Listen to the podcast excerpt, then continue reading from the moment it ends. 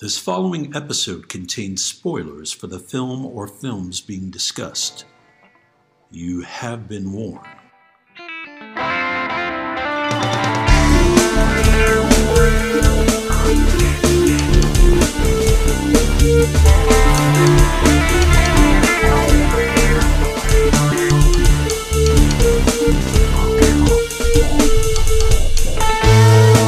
We all remember the big moments in the movies we see. The big set pieces, the famous dialogue, the twists, the naked times.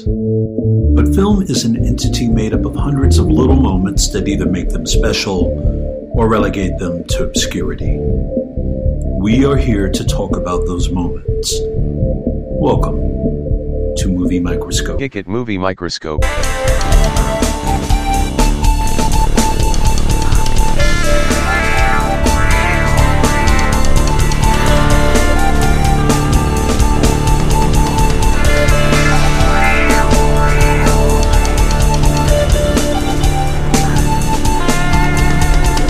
Today's episode is Basic Instinct. Oh, Ladies and gentlemen, welcome to the latest movie microscope. My name is Nick Nunziata, and I'm your gracious host. Alongside me, the ever challenged Justin Waddell. Justin, how are you? I'm tired. Oh my God, How are you doing? are you like Lightning McQueen? Was it how? What? Tired? Oh, nice. Yeah. Owen Wilson. Owen Wilson voice that Uh, character. Zoom in. Zoom in. Yeah, and we have a special guest back by popular demand, uh, basically by us, uh, Mr. John McCarowitz. welcome back, sir. What's happening? Happy to be here. We are we are social distance as fuck, uh, each in our respective domiciles, but it's nice to see everybody. You guys both have uh, shots of that. Are you guys both outside? Yes, Yeah, I'm on my screened in porch out here. Nice. And I Zoom wish I had a screen in porch. Mine's open air, but I've got a fire going behind me. I've got a grill going in front of me. Could be worse. What's You're on the grill. Nick? You're smoker, I, right? I've got a uh, like a like a giant ass uh, uh, beef tenderloin, and I just finished some drumsticks. Is that are When's you that- are you are you doing that in um uh appreciation of this movie? Is that why? Is it somehow Yeah, you know growing I ga- up? I gave the beef a facelift before I put it in. Well, if if, I'm, if I remember correctly, I think the rape scene took place in the Tenderloin district of San Francisco. That's right. So maybe oh, that's God. the reference, right? Oh I've been there. That's a that's an interesting spot. Yeah. So yeah, you guys know what movie we're doing tonight. You you clicked on the link. It's Basic Instinct, but it's the movie Microscope, and it's not something that everybody knows about. So I figured I'd give you guys a clue. If you don't know what the movie Microscope is, it's a show where we zoom in. We watch a film with a a set of perpendicular eyes, and we glance casually uh, at the remnants of of uh, the pieces, and whatever makes or breaks, we we share with you.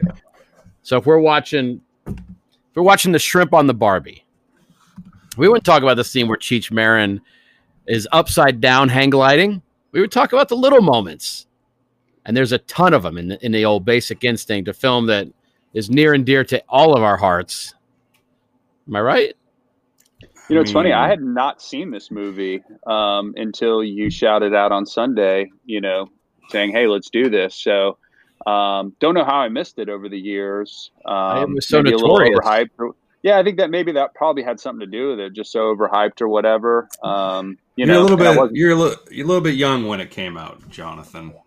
Yeah, but Nick I saw and I- I do too. RoboCop and I were- Recall. You know, I mean, Yeah, that was those- sort of. You know, Yeah. Those those are classics, my friend. Basic You know- Instinct is You know what's funny is this movie, like Verhoeven, this gave him a lot of uh, wattage. I mean, even though Total Recall was a hit, this this gave him some fucking swag. You know, well, arguing, way, arguing with uh, feminists and then having feminists do commentary tracks. He was all over the place. But then yeah, he but was. By the uh, way, he had like kind of a pretty impre- like to have, um, you know, RoboCop, Total Recall, Basic Instinct within like this five year period. Like Starship that's gotta Troopers, Be, yeah. well, Starship Trooper right after, but those three movies back to back to back. I mean, all hits. Number one.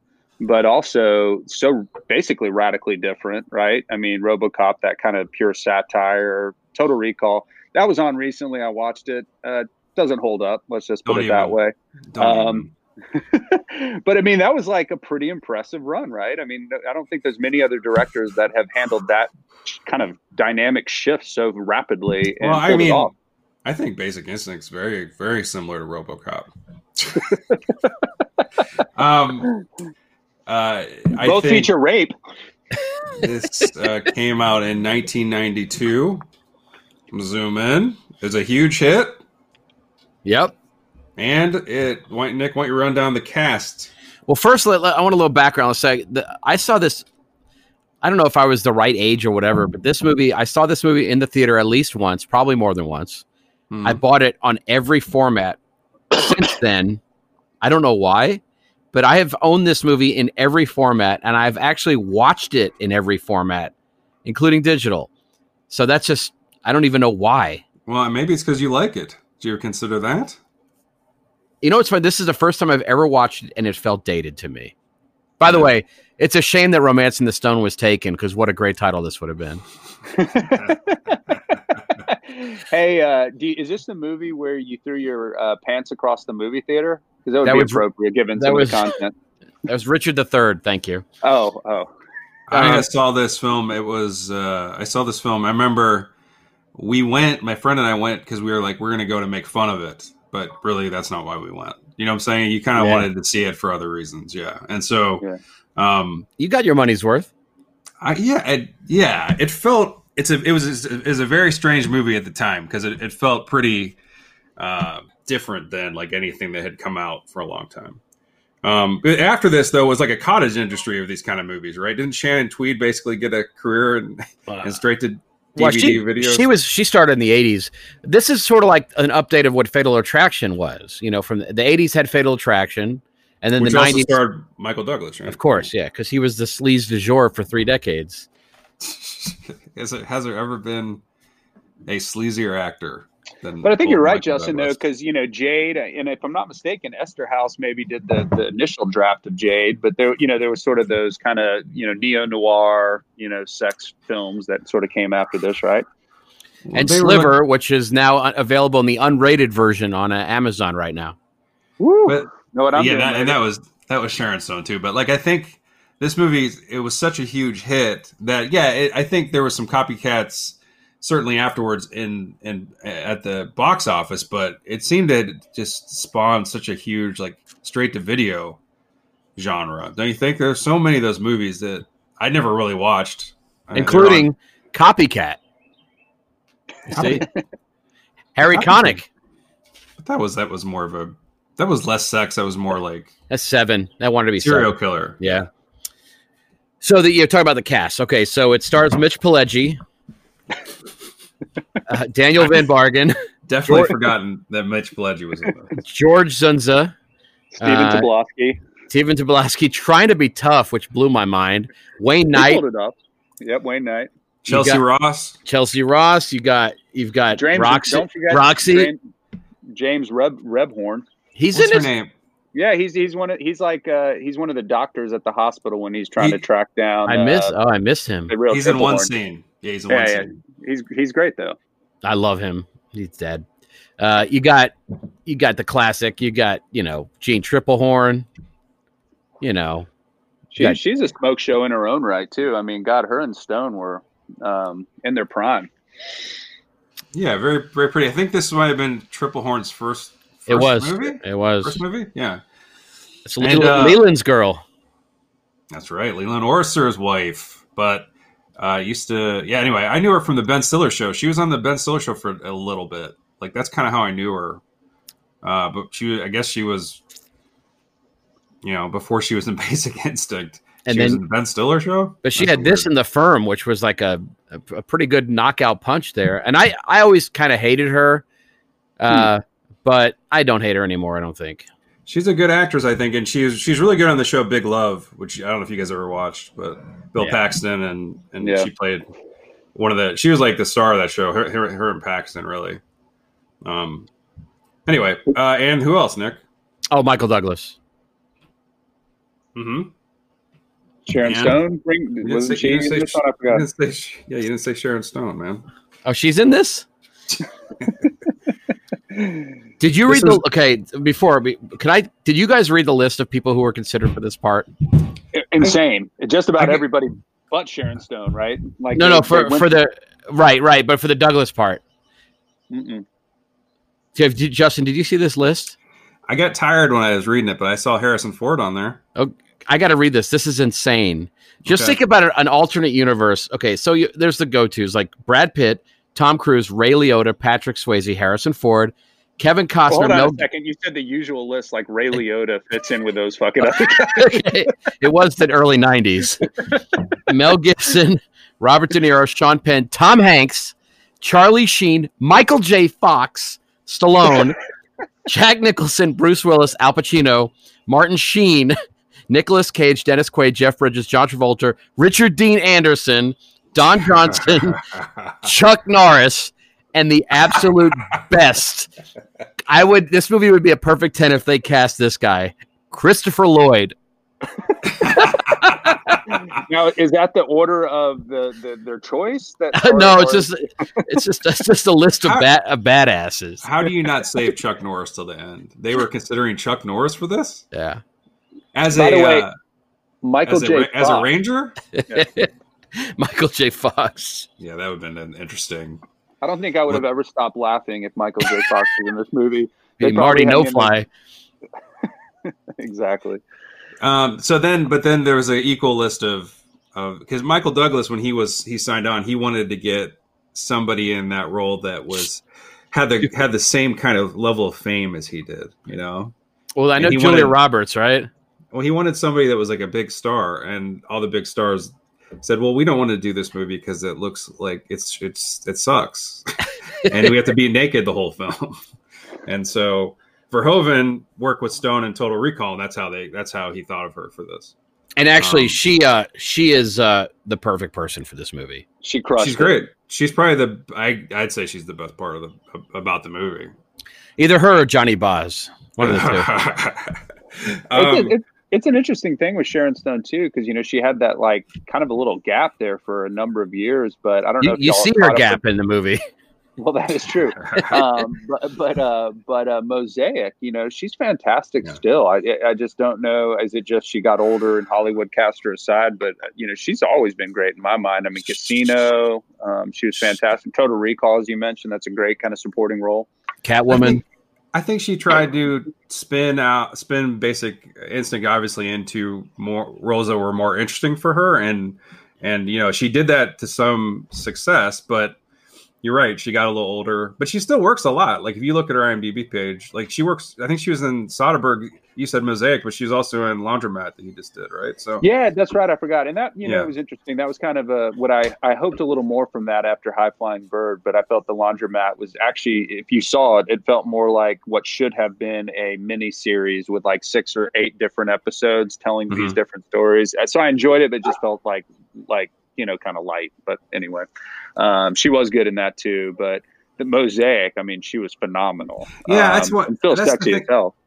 I got mad because uh, someone because that was the, the show that's also an app, right? And so people said the app version of it's amazing, and I, they retired it. So I just haven't watched the show. That I think that's available on HBO or something. I would Um, see. I watched the show because I kind of played with the app, and honestly, I didn't necessarily want to have to do a choose your own adventure. The way I understood it is, it all sort of ended in the same direction, Yeah. right? Like it wasn't like Bandersnatch where the endings change. So I just watched it as an HBO program and thought it was really, really good. Apparently, he, you know, obviously post COVID nineteen, we'll see, but they were going to do another show like that using that same app technology with HBO. But honestly, don't know where that's at today. But uh, Also, one of my favorite uh, one of my favorite internet browsers, Mosaic. one of the best. That's why it lasted as long as it did. Bandersnatch was super good in Doctor Strange. Are you excited about the new one or? What? Are they doing another one? Oh god. Um, yeah, Sam Raimi. Yeah, Sam Raimi's doing that. Um, so Nick, what about the? Why don't you guys talk about the plot a little bit? We got the cast down. All right. So is there is there much of a plot? The plot there is, but the script seems to be very strange to me when I was watching this. the script is um, ridiculous, and it, It's not a good script. Let's just and it got that so way. much credit for being the most expensive sale of all time.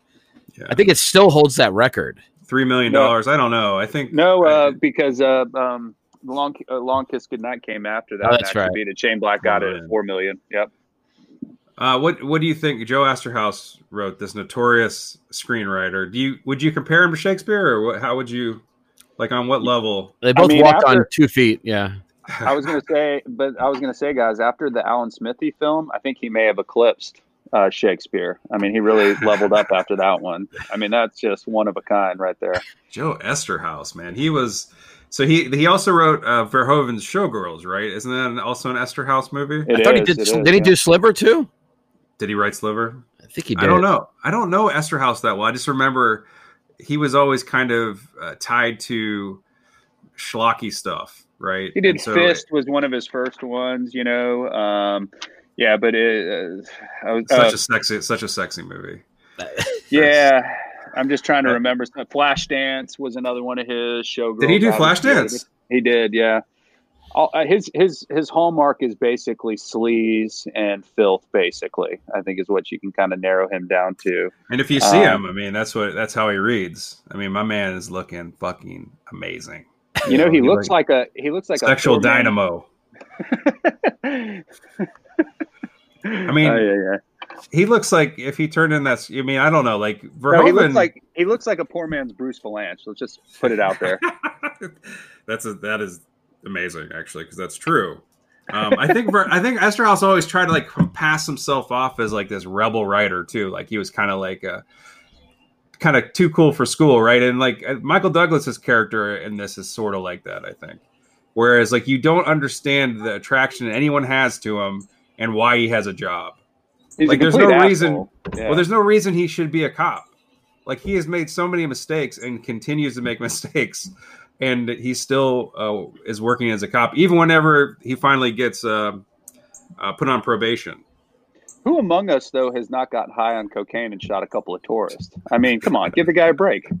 That's his background. He, he's a he's a he's a cop that is uh, being um, investigated by IA about this shooting. He he they what, what do they say? They they finally decide this shooting where two tourists are killed was accidental. And then Michael Douglas spends the movie being annoyed that he's his his uh, credibility is call, called into question. And he brags That's- about beating the lie detector too. You know what I love too? That's is right. that Yeah. Everybody calls him Shooter, and it, and he gets mad. I'm like, that, what a fantastic nickname, right? Like, who wouldn't want to be called Shooter? I mean, That is such on. that's such a good that's such a good uh, call out because that is a cool nickname. And who wouldn't want Um, to shoot a tourist? There's a scene in the movie where they literally go, "There's too many tourists in this fucking town anyway." Like, like Yeah. that's how And much the set- cops are not worried about this shooting. They're like, "Yeah," And it's too said- many of these it- fuckers anyway. it's set in San Francisco, so that's a zoom. And uh, uh, and and the movie, the thing is, if you're not Michael Douglas and you're not Sharon Stone in this movie, your life's in jeopardy. Like a lot of people die around them, and then they'll talk about people in the past. Every time they bring up someone that is in their past, they're dead. to the point where it's like Sharon Stone's parents are dead, her college roommate died of leukemia, uh, and then my my favorite is Michael Douglas. His wife left him and then killed him, killed herself. You know, like everybody's like everybody's dead. Like I'm surprised at the end of the movie, like the whole police department doesn't blow up or something. But It makes you So- wonder if Michael Douglas has dirty linen on everybody in Hollywood because somehow he keeps getting cast in these sleazy roles a- as this cocky guy who fucking sucks at everything he does.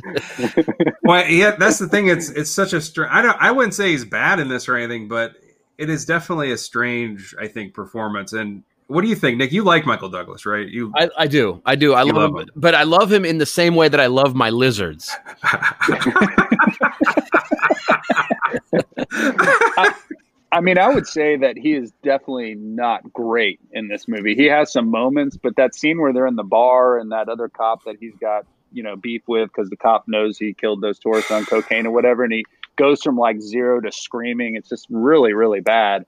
Um, Uh, I think that I think that I I mean with him the reason I if you try to picture other people in this role it's hard to. I think that Michael Douglas is it's like he his character he's such a he's such a piece of shit but like he's there's some charisma a weird you know about him that co- comes with the whole Michael Douglas deal that you just kind of accept it. I can't Yeah. imagine like Harrison Ford in this or what'd you say Michael J. uh, Fox. Chuck Norris well Chuck Norris Chuck Norris could have pulled it off. but, Yeah. um, Reginald just Bell Johnson. I mean, it's almost like you know his character is is awful. His, his the, the as a human being, but then when Michael Douglas appears on the screen, you always think he's like an awful human being. The thing I the thing I got it's like, from this like viewing, this viewing though, he is the thing I love about this, especially later on in the film. He is a wannabe. When he walks Yeah. into that nightclub with that sweater on later in the film, Well, that's the thing. he is so trying so hard, and he is the least cool person in that building, including like the bus boys. And he's just he's a wannabe, and it's so He funny looks- if you watch the movie through that lens, where he's just this poser. He looks about Well, seventy. I don't think you- the movie. Yeah, I don't think the movie's trying to short change him in that department. But that movie, that his outfit in that scene really. That's that's a mistake. that swoop, that swooping V-neck didn't do it for you, Nick. You know, no, you know who got jealous as shit watching this movie was William L. Petersen. Like, so So what I would say, d- real quick, um, sorry, Nick, but uh, Justin, you touched on this earlier. Like he's not even really a good cop. Like the first scene when he's interrogating Sharon Stone, he basically tells her the murder weapon within the first five seconds of meeting, and it's like, you know, usually you withhold that information, so you know you can suss that out from the suspect. Yeah. Like, I mean, it's just really bad cop. That that whole scene was just hysterical to me, where his partner is like. What are you, a pro? And she's like, an amateur at fucking. it's like, what the fuck is this? well, no, it's just it, it's just like his character. Yeah, you're, there's no reason that he should be a cop. And then when he starts to actually investigate uh the you know Sharon Stone, and then he ends up ha- having sex with her. Like he he is like a he's never makes a good. He never does He's a piece anything of- that's really he doesn't solve the crime. He's a real piece of shit. Let's just put it that way. Well, he doesn't, and he doesn't solve the crime. That's another thing. Is like usually in this stories like this, he he'll he comes up to a moment of realization. He's just confused the whole movie. You know, You know And what's once that's confusing to me, and I may be jumping ahead a little bit, but who was the Mhm. old woman that was with Sharon Stone? Did I miss something? she was a were they, murderer. like- Like, that they was like a mentor character to her. She Okay. killed her. She killed people in the past, and and so I got that part, but were they fucking? Because they there was that one scene like where you know Sharon Stone you know breaks up with Michael Douglas and they like walk upstairs together. It's like, are they going to go bang? What's no, going on I? I I took that relationship as like she that's someone in her past that actually murdered her whole family. Remember, like she yeah, killed yeah, I like, got her husband part. and her children. Right, yeah, yeah, yeah. So then, um, uh, but that was just it was just someone in her. She has all these people in her life that had that were also like killers. So that was just one Mhm. person that was a killer. I don't. I never got a. It just sounded. It felt like she that woman was just around. There was you an know, arm like, there's around her vibe, and they went up the steps together. It just kind of implied that. I want I want to I want to. to I want to dream that they did go upstairs and make it happen. I think there was some scissoring going on for sure. So what did you what did you guys think of the start of this film? This is kind of uh, the infamous start of this film where this guy gets ice picked to death. That's So, not the that's not the thing part that I love. The Go first John. thing I thought of, if I had to be honest, was this is now. So we did uh, Beowulf a few weeks ago. Mhm. Um, so now two in a row where there's a lot of eye trauma involved because that guy catches a nice pick directly in the eye, which was beautiful. He gets he gets stabbed in. I didn't notice. I noticed he gets stabbed in the face, which I, I never caught before. That's pretty rough, though. You're right. Uh, I think It- it looked- Showtime is running the unrated version. I'm thinking because Oh, reading okay. about the movie, um, apparently the rape scene we've referenced a few times was actually not in the well. It was edited in the theatrical version to where it wasn't quite so rough. And I know we'll get We- to that later. We're- we- I don't even know what scene you're talking about, to be honest. It's the Uh, scene with him and Tripplehorn that he's talking about. triple that scene. horn, yeah. I mean, it starts off as kind of like rough sex, but she literally says no two or three times as he's bending her over this couch and like goes to town. And then later on, when they're laying there, she looks traumatized and then basically like, "You're an asshole. Get the fuck out of here." I But mean, at the very yeah. but she's the she's the killer. Well, and what's interesting is reading up on it. Joe Eszterhas did not eat. Well, so she deserved to be raped. I see where your head's at. Okay. No, Um, I'm saying is she had some foibles. She had, she probably She's not She- the killer, though, right? I mean, that's the question, but she's kind of not the uh, killer. I think she's, she's a killer.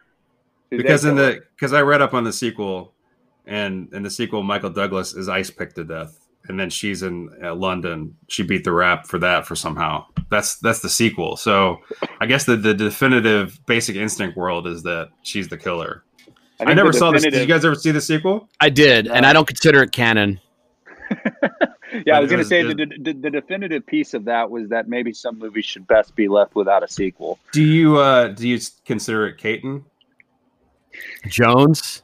Michael Caton Jones, my friend. So let's talk about the uh, inc- impressive cum stains of Johnny Boz.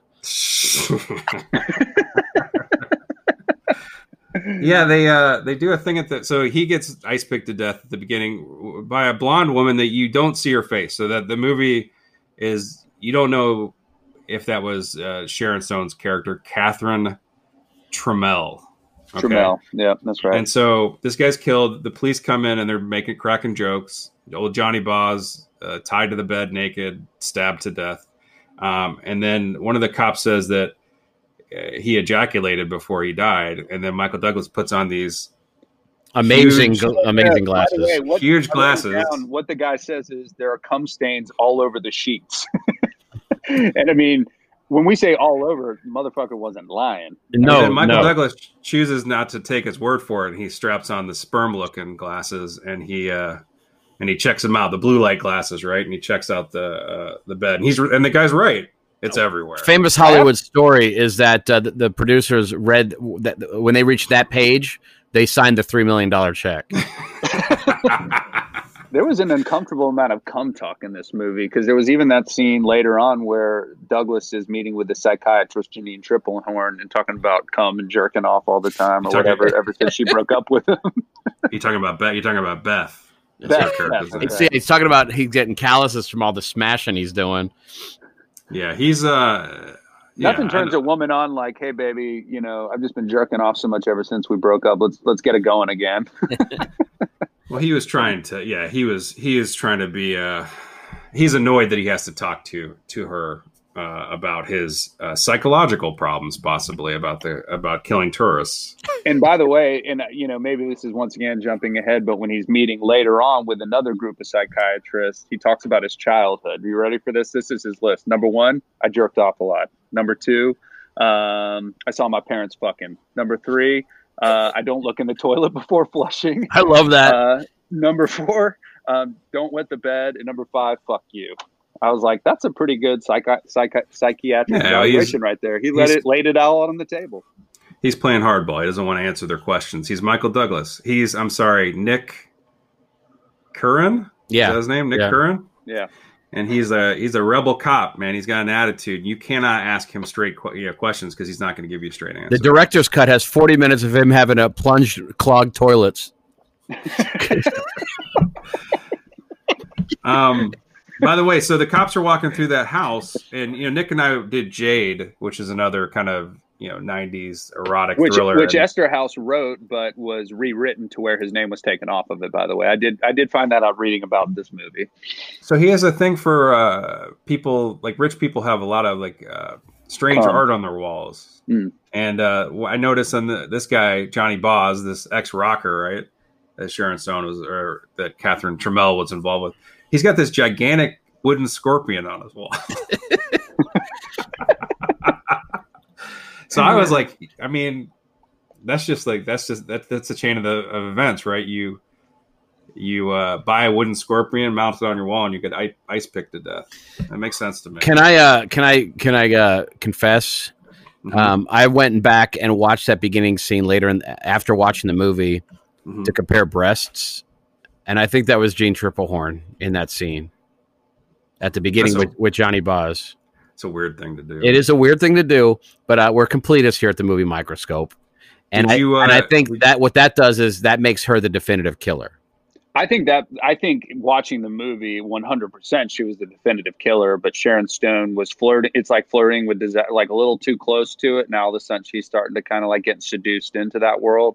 Um, I I, I agree with you, Nick. Can we at least agree that there's no there's no definitive killer because there's the script doesn't make any sense. So like there's no there's no it, it- it's trying to basically say that maybe Janine Tripplehorn did it or maybe Sharon Stone did it uh, because there's an ice pick at the end under the bed, right? So like, But if- but but see, I uh, there's a part where okay, so what Catherine there's Trammell no says, definitive one. no, she says that Jeanne Tripplehorn's in college ripped her off, and then Gene Triplehorn says that in college Sharon Stone ripped her off. So Well, if they're you, both the, the either was obsessed with the other one. Yeah. so if you want to say uh, maybe that Catherine Trammell at the end was ripping her off, maybe that that was kind of the end game for that whole that whole subplot. Yeah, it was But I do think they're yeah. both they're both shitty. It was a one-up relationship. Yeah, I, I agree with you, Nick. I think Justin couldn't be more wrong. How can I not? What are you talking about? How can I be? There's no. Well, I will say this. I, th- I think Not- the ice I don't under the bed was probably the studio going, "Yo, if this goes well, we might want a sequel." So just you know, leave a red herring or something, so we can go to that if we need to. That's that. wonder, what Verho- wonder has Verhoeven ever answered the question? No. Has he ever know. answered a question? Has anybody asked him a question in the past ten years? Uh, all I know is uh, it did get a sequel, and they did not mess around with who they cast in that sequel. Who's in They that David got- Morrissey, baby. Did They they, got finally the, get Michael J. Fox, the dream casting? they got the best. Justin, who they hire? David Morrissey, my friend. But you know who else was in it? Who? David David Thewlis. They had, they had- the cast is stacked. They have a lot of good people in Basic Instinct too. But you know that Sharon Stone wanted to make that movie forever, and she ended eventually sued the producers and stuff because they they kept getting not made. And so when I think when they finally made it, she was right. It was too late. You know. Well, we'll find out on episode 140 when we do it. Michael Douglas said he, Michael Douglas refused to come back because he said he was too old. Let me zoom in. He's too old for this movie. so Nick, you mentioned that he had gotten plastic surgery to appear uh, at least what somewhat younger, I guess, on screen because he was 47 when he made this, and you know Sharon Stone was like an early early 30s, so he didn't want to be blown off the screen by youth in this. I'll And tell you what, he's, ridiculous. he's 47. he's 47 in this. With that he's age. our, he's our age, huh? Oh, man. He's He- our he age, look- but here's It was the like a million bucks compared to you two. So you know, just throwing that out there. Oh, for God's sakes, it looks amazing compared to, especially compared to me. But, but I will say this is that what was what was so troubling about him getting plastic surgery, and it's so sad about this whole thing is he got plastic surgery to appear younger. Then Sharon Stone didn't tell him she got plastic surgery to appear older. Mm. It's like the gift of the magi a little bit happened. That's so Uh, bad. That was the original uh, title for this script, I think. Magi. Um, it's awful. So Catherine Trammell, by the way, her character appears in Last Action Hero. She has a little walk-on cameo in that. I did not remember Or that. Sharon Stone Really? does. Yeah. I haven't watched that in so long. I, I wouldn't have remembered that. That's amazing. Did you did you guys read about Verhoeven's goal with this movie? One of the things he wanted he wanted to break the erect penis barrier with this movie. He did. But Michael Douglas referred, uh, uh, uh, refused to appear full frontal. Yeah, this was in this was Merkin centric. This whole film, but Yeah. uh, that's a weird goal though. Is to have the first erect penis in Hollywood. That's a weird. That's a weird goal for a filmmaker. Yeah, I guess Gaspar Noé got that one under on his on his. I uh, don't think watch. he has. I don't think there's been one yet.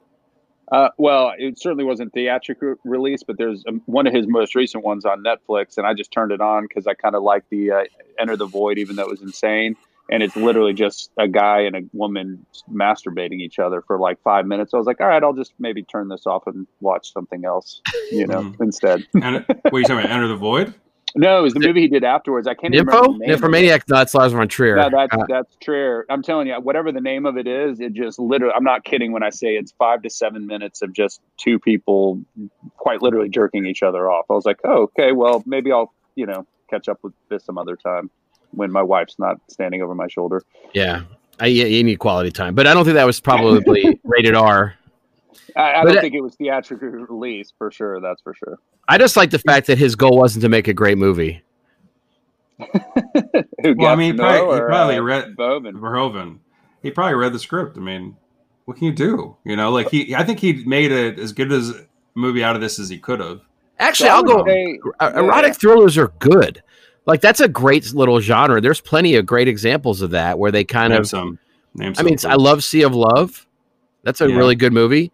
Um, I mean, even even stuff like what Devil in a Blue Dress is sort of an erotic thriller. I mean, Crying Game is an erotic thriller. There's a lot of stuff that kind of fits that description, but it's it's a matter of where the emphasis is. E- E- Eszterhas doesn't have the chops to, to to deliver that, but I could see how this film. I mean, there's a reason this film was a hit. I mean, people obviously responded to the sensationalism of it and the fact that it, you know, it's it's it's an action film. It's it has chases and shit like that. I mean, I, it's it fits the bill. It's just it's so funny to watch it in 2020 with what we have now. I mean, I was recently rewatching. I was watching the last, the most recent um, Fallen film, the one with Gerard Butler, Angel Has Fallen, and John Wick. They, it's totally you could see John Wick's influence over that film.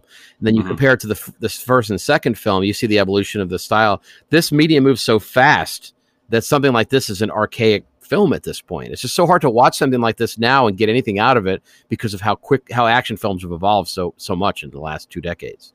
Well, so for me, I, I viewed it more as like a sort of like a neo noir versus an action film. I, I actually thought the two car chase sequences were were awesome. You know, really well filmed. Um, you know, obviously they were practical, um, no CGI, of course, and um, you know, it was interesting because I had to look up who the cinematographer were, was because I thought it was beautifully filmed. And I go, it's motherfucking Jan de Bont. And I'm like, this asshole should have just never stopped being a cinematographer, you know, the second he started.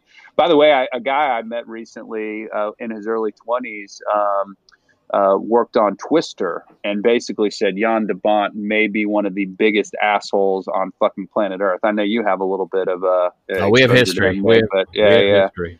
But it said apparently it was so bad that like um the i mean it was really bad apparently. But anyway i mean it's beautifully filmed. I i enjoy the noir aspects of it. Like i mentioned earlier on i think that first hour i was struggling with it but even though the the the the, the con- conclusion is clunky um i thought it kind of got a rhythm and got a momentum going. I can kind of see why people liked it and why it did well you know? I mean it Yeah, I think for the first, I think what saves it for me that first hour is Stone is is is really good in it. Like she's, Right.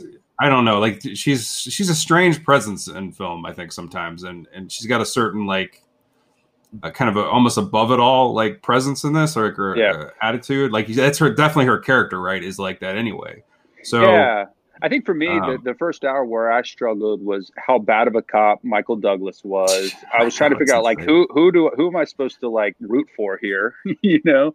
Um, and you and kind of end I- up you kind of end up rooting for for for Catherine Tram- Trammell, I think, in a way, because I I, I just yeah. don't think Douglas is uh, either either her or Gus, like his partner. I don't know. Those Gus like is a two- lunatic in the best possible way. I mean, Yeah.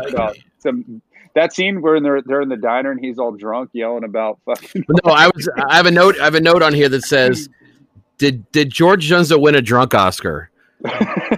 Okay, so there's there's a scene in this when Michael Douglas is drunk too, and it's terrible. but I think he, he does not. It's not good drunk acting. But George, how do you say his last name? Dzundza. Dzundza. The D is silent, as is his his IMDb portfolio recently. he, he uh his drunk acting is is is it's amazing actually so, so two maybe things. maybe he got out- real drunk for it And he Maybe got enjoys the drunk. delicious vulgarity of his lines too, which is nice. yeah he does well There- he, but he, what's what's his catchphrase in this or his catchword Hoss. But John, what were you saying? Hoss. I was just saying the two things that really jumped out to me about this movie because you touched on it earlier, just with the evolution of film, but even just society, right? Like straight up rape by the main character, which you know kind of just went without commentary. And then after that diner scene, they're like, "Hey, don't drive," and he's like, "Yeah, fuck you." And then he's like giggling as his partner drives off, just drunk as hell. Um, those are just things you don't see in movies these days. You he know, tries to he does try to stop him uh, Uh, that is drunk true. I guess a, an element of credit for that, but then it's like, oh, boys will be boys. Just go ahead. The most unrealistic part is they let Douglas walk on his bar tab. Mm. He threw some cash on the table as he was leaving. Oh, he did. Okay, Mm. I didn't zoom in. Um, so you- Catherine Yeah, you- Trammell by the way what do you guys think of this she's introduced uh, in a beachfront house like this because she's she's super rich she's like worth a hundred million dollars she's a writer um in her spare time but she has made all her money from inheritance right and she's introduced now john I'm, i want to get your feelings on this in a knitted in a knitted wrap what do you think of the what do you think of uh, her her character's introduction I'm for it. She's I like wearing- it. Yeah, I like it. she's wearing um she's wearing some nice like comfortable beachwear you know you know what? Her look is not dated in this film. She looks. She could be. This could be a modern film as far as her look is concerned. Mhm. Douglas, no. Yeah, they Well, get you know, but they- by the way, you you make fun, but like the plunging V-necks are way back in style right now, Nick. I mean, I wouldn't wear one because I'm a self-respecting human being, but there's a lot of folks out there doing that kind of stuff. Yeah, at one point that you know, sh- I think Sharon Stone is like you know at the club. He's wearing that V-neck and and they they're making out, and she like she gets uh, into it, and she goes to rip his collar. She goes to like pull his collar, but it's like it's already a V-neck. You can't do much with Well, the it. fun thing is, Like, Michael Douglas, if it were if it were today, he'd be wearing those jeans with the little like with the little baubles on them that that, uh, that older men wear now. Those jeans with like little studs on them, and he'd have an, affli- an affliction shirt. Yeah, And I was he'd about to- Ed- Ed- yeah, Ed Hardy it, because I was shirt, yeah. say, don't forget that uh, affliction shirt. He definitely would have one of those going. yeah. So did you notice? Okay, so they have this scene early on where they're trying to figure things out, and, and they have all these people in a room discussing the murder. And right when they talk about who the killer is, and and they actually nail it, they cut immediately to Jeanne Tripplehorn and her reaction. Yeah, I mean, they, they definitely cast some suspicion at her early on. There's even a scene later when she's arguing with Douglas or she's flirting with him, and then she gets in her car and she changes her look to like, you know, I'm I'm pissed or I'm angry about all this. She So, ha- yeah, they, She has the worst line in the film. What is she's it? a genius. She's evil. She's a genius. That She's, line. she's evil. She's brilliant. Oh, she's brilliant. That is yeah. the worst line and the worst line delivery in the film. She screams it. Yeah. because she's in love with somehow somehow in love with Michael Douglas's character. Somehow obsessed with him. I don't. Maybe you're right. She is the. Maybe that's she is the killer. Oh, she totally is the killer. nuts. Obviously nuts. Um, so you guys buy. You guys like Dzundza. You like his role as a comic relief in this film. I mean, I don't know. I went I back mean, and he- forth. What the- What do you think? Early, I was going to say early on during that interrogation scene was like, "What are you a pro?" I was like, "Bad," but as the movie progressed, I was for him. I'm, I was a fan. You know, I was not happy when I saw him take the loss in the elevator. Oh, he didn't make it. That's kind of how I knew I kind of liked his character because I didn't want him to die like that. At least, you he's know. he's one of those great character actors that has been good in a lot of things for a long time, like Crimson Tide and shit like that.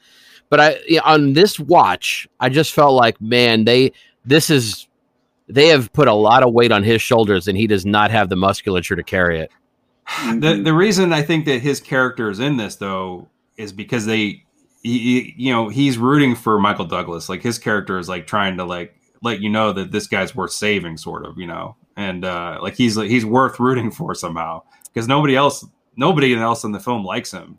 I mean, I don't even think Catherine Tre- uh, Trammell really likes him. There's a know, scene so- the, the scene that kind of was interesting for me. There's a scene later on where um, all the cops are together and and and Douglas is going to go get laid. And Dzundza's like, let's go get some drinks. So he immediately just he he he, knows he writes him off immediately and knows that he's going to go off and be a douche, and it just hangs out with the other cops, which tells me that's actually one of my favorite scenes because like he knows this guy's shit. I'm gonna go just do my thing. He won't be around, and and and it kind of told me that I, I bet you his character eh, he means well, but I think it's superficial. I don't get that bond that I thought when I first used to watch the film. I felt like he he kind of had him pegged pretty early on. You think all the hosses are sar- sarcastic? Yeah, he calls him that every time, and and and, and it's it's it's forced. And it it just feels like that's what he's written Douglas. You know, you have those friends in your life that they're they're they're friends, and they have that one kind of niche they fill in your life. That's kind of like what I got from him. Yeah, I Or mean, your it's, it's an interesting right? Thing because I was, uh, for some reason, it came to mind. I don't even know if y'all finished watching the series Vinyl, but like there was so much that I wanted to love about that show. It was like a period of history that I was excited about. Martin Scorsese's involved, but fucking Bobby Cannavale's character was just every time he had an opportunity to do something sort of nice or good or whatever, he always did something. And it was like the same thing with Douglas. You know, it was just he ha- would have these opportunities not to be a complete cunt, and he would still figure out a way how to do it. It was Yep. sort of shocking in a way, like how unlikable Michael Douglas was in this movie. Yeah, he is. I'll tell you what, though, that that okay, that famous scene, the scene with the uncrossed legs, Yes, that is a great room of actors. That is a really interesting, diverse group of actors in that room. And, I would also say a really well directed like sequence. Like, I mean, Absolutely. take out the the shot. I mean, you know, this famous shot. Like, there, it just had it had attention to it. It was very old. It almost had a Hitchcockian sort of thing. I mean, just very well directed. I And, and and you were talking about there's sort of an intangible with Sharon Stone. One of the things that I think that she has, her innocence is actually really believable. When she does her innocuous sort of uh, shy kind of innocent things, it really gives you a lot of mileage. And she does that a few times here. She does it in almost every movie. You buy it, even though she's playing like this character that's seedy and and and, and experimental and, and and really aggressive. She could turn on a dime, and she's really convincing in that scene in particular, where she's got the attitude, but there's also this innocence underneath it. But the idea that like Wayne Knight is in that room with these people makes me so happy because that guy's built. That guy's built for sex. And Yeah. to see him in that in that environment is just something else. He's Yeah. he's great. He's actually great in that scene, though. I mean, his reactions are amazing. You know, And like, didn't, Will, didn't William Goldman put something in his screenwriting book about a vagina showing up in the first act, and you know that meaning something? When, what what is wait what is who is the guy that plays this his Douglas's boss Nick? I forgot his name. I, he's one of those guys that for a period of time he was ubiquitous though. He is great in this, I think, because he is every time he's on the screen, he's like had it with everything. like he's so annoyed about everything, especially Douglas. He he only has like a handful of scenes in this, but I think he's pretty great every time he's in it. Chelsea Ross, who all, we we just talked about on another show, also always great. He just kind of he doesn't really get to do much in this. Like Dennis kinda just in the Dennis background. Arndt is his name. And, Arndt. and I think he's played a cop in every film, including a Dolphin Tale. But he, yeah, that guy was. There was a period of time where, this. yeah, he really is. That's the thing, that, and that's something I sort of missed. I guess TV has sort of taken the mantle with that because there a lot of these guys show up in that. But the whole character actor field, that to me is some of the hardest work in the business. And there's guys that just excel at it. And he's definitely one of them. Chelsea Ross is one of them. Uh, Daniel von Bargen was one of them. This film, like they, the, the one of the smart things was whoever cast it, Howard Feuer, I think, casted it, did a wonderful job of giving the sensationalism and the cheesiness this backdrop of, of weight that actually Well, feels yeah. real. I agree, and I think that the casting is key because, like, you know, you talked about Michael Douglas' character kind of be, is this like, wannabe character. The screenplay feels like that too. Like, there's these lines that are so clunky, like, like the you know, she says, uh, Stone says, like, she's always saying like, um, "Oh, we used to fuck," like things like that. It's just like some. It just feels so like I like when people give me pleasure. Yeah, it just I mean it's just ridiculous, but like she's she can sell it pretty well, and I think the actors do a lot with you know putting some of these corny lines across. How about during the otherwise it'd just be terrible? How about- you know, How about during the interrogation? Ever fuck on cocaine? I I mean, know. what a wonderful line. I don't I know. mean- I mean, she- but she's just saying that. I kinda- fell out. She's just saying that kind of stuff because she she's just trying to you know get to Michael Douglas the whole movie, and she does like it. Yeah, she, she completely un- scandalizing the whole undoes him. Yeah. In, in the director's cut, he goes, "Yeah, I have, but it got in my butt." do you know do you know who might be the actual hero of this film is uh, Daniel von Bargen's character. He hates Michael Douglas He's- from the get, like hates him, makes fun of him, and then he's as he as as he die he dies, he gets killed. But you find out behind the scenes, everywhere Michael Douglas goes, uh, this character's been there first, doing the same kind of you know legwork that he's now doing. So, in a way, I think that might be the, the I don't know. I, I love At him, least and he has character. and he delivers drinks to his table. He's a sweetheart. How about how about when He he, does- brings a fucking Pizza Hut over to Michael Douglas's house? Oh, that's Yeah. Gus. Yeah, Oh, Gus sorry, walking up was the stairs. right. Yeah, Gus walking up the stairs with Pizza Hut. Yeah, like, hey, I know you got suspended. I brought you a nice Pizza Hut to fucking, uh, you know, make you feel better. I want you to have some diarrhea tomorrow. you know, and Douglas. I wish they would have had a scene when they just of them talking, them just chowing down on uh, Pizza Hut. Yeah, They that don't- would have been. Yeah. that- They cut the scenes out. They cut that scene out where they're eating Pizza Hut for five minutes. How much do you think Pizza Hut had to play, pay for that product placement? they wanted their money back. There's some weird pop culture things that pop. So this the Pizza Hut thing is was weird to me to see that in that world. And then Janine Tripplehorn's character has a Bart Simpson keychain that keeps popping up. like she why? You know, that. like it's like it's like this erotic film, and then she, this character that's like kind of the second, uh, you know, love interest. Uh, she's busting out this Bart Simpson. And even her death scene, Michael Douglas pulls out her keys. It's a Bart Simpson. It's Yep. like it undercuts her death scene. And You Roxy know? is always playing, pl- always playing Sonic CD in the background. Well, talk about talk about Roxy. We haven't mentioned her yet. So, So, my let's- favorite part with Roxy, sorry Nick, but my favorite part with Roxy is, you know, Rocky she, you know, watches them fuck. Apparently, you don't know that, and then he goes in the bathroom, and instead of being shocked or disturbed that there was somebody there, he goes, "Hey, man to man, is that the fuck of the century or what?"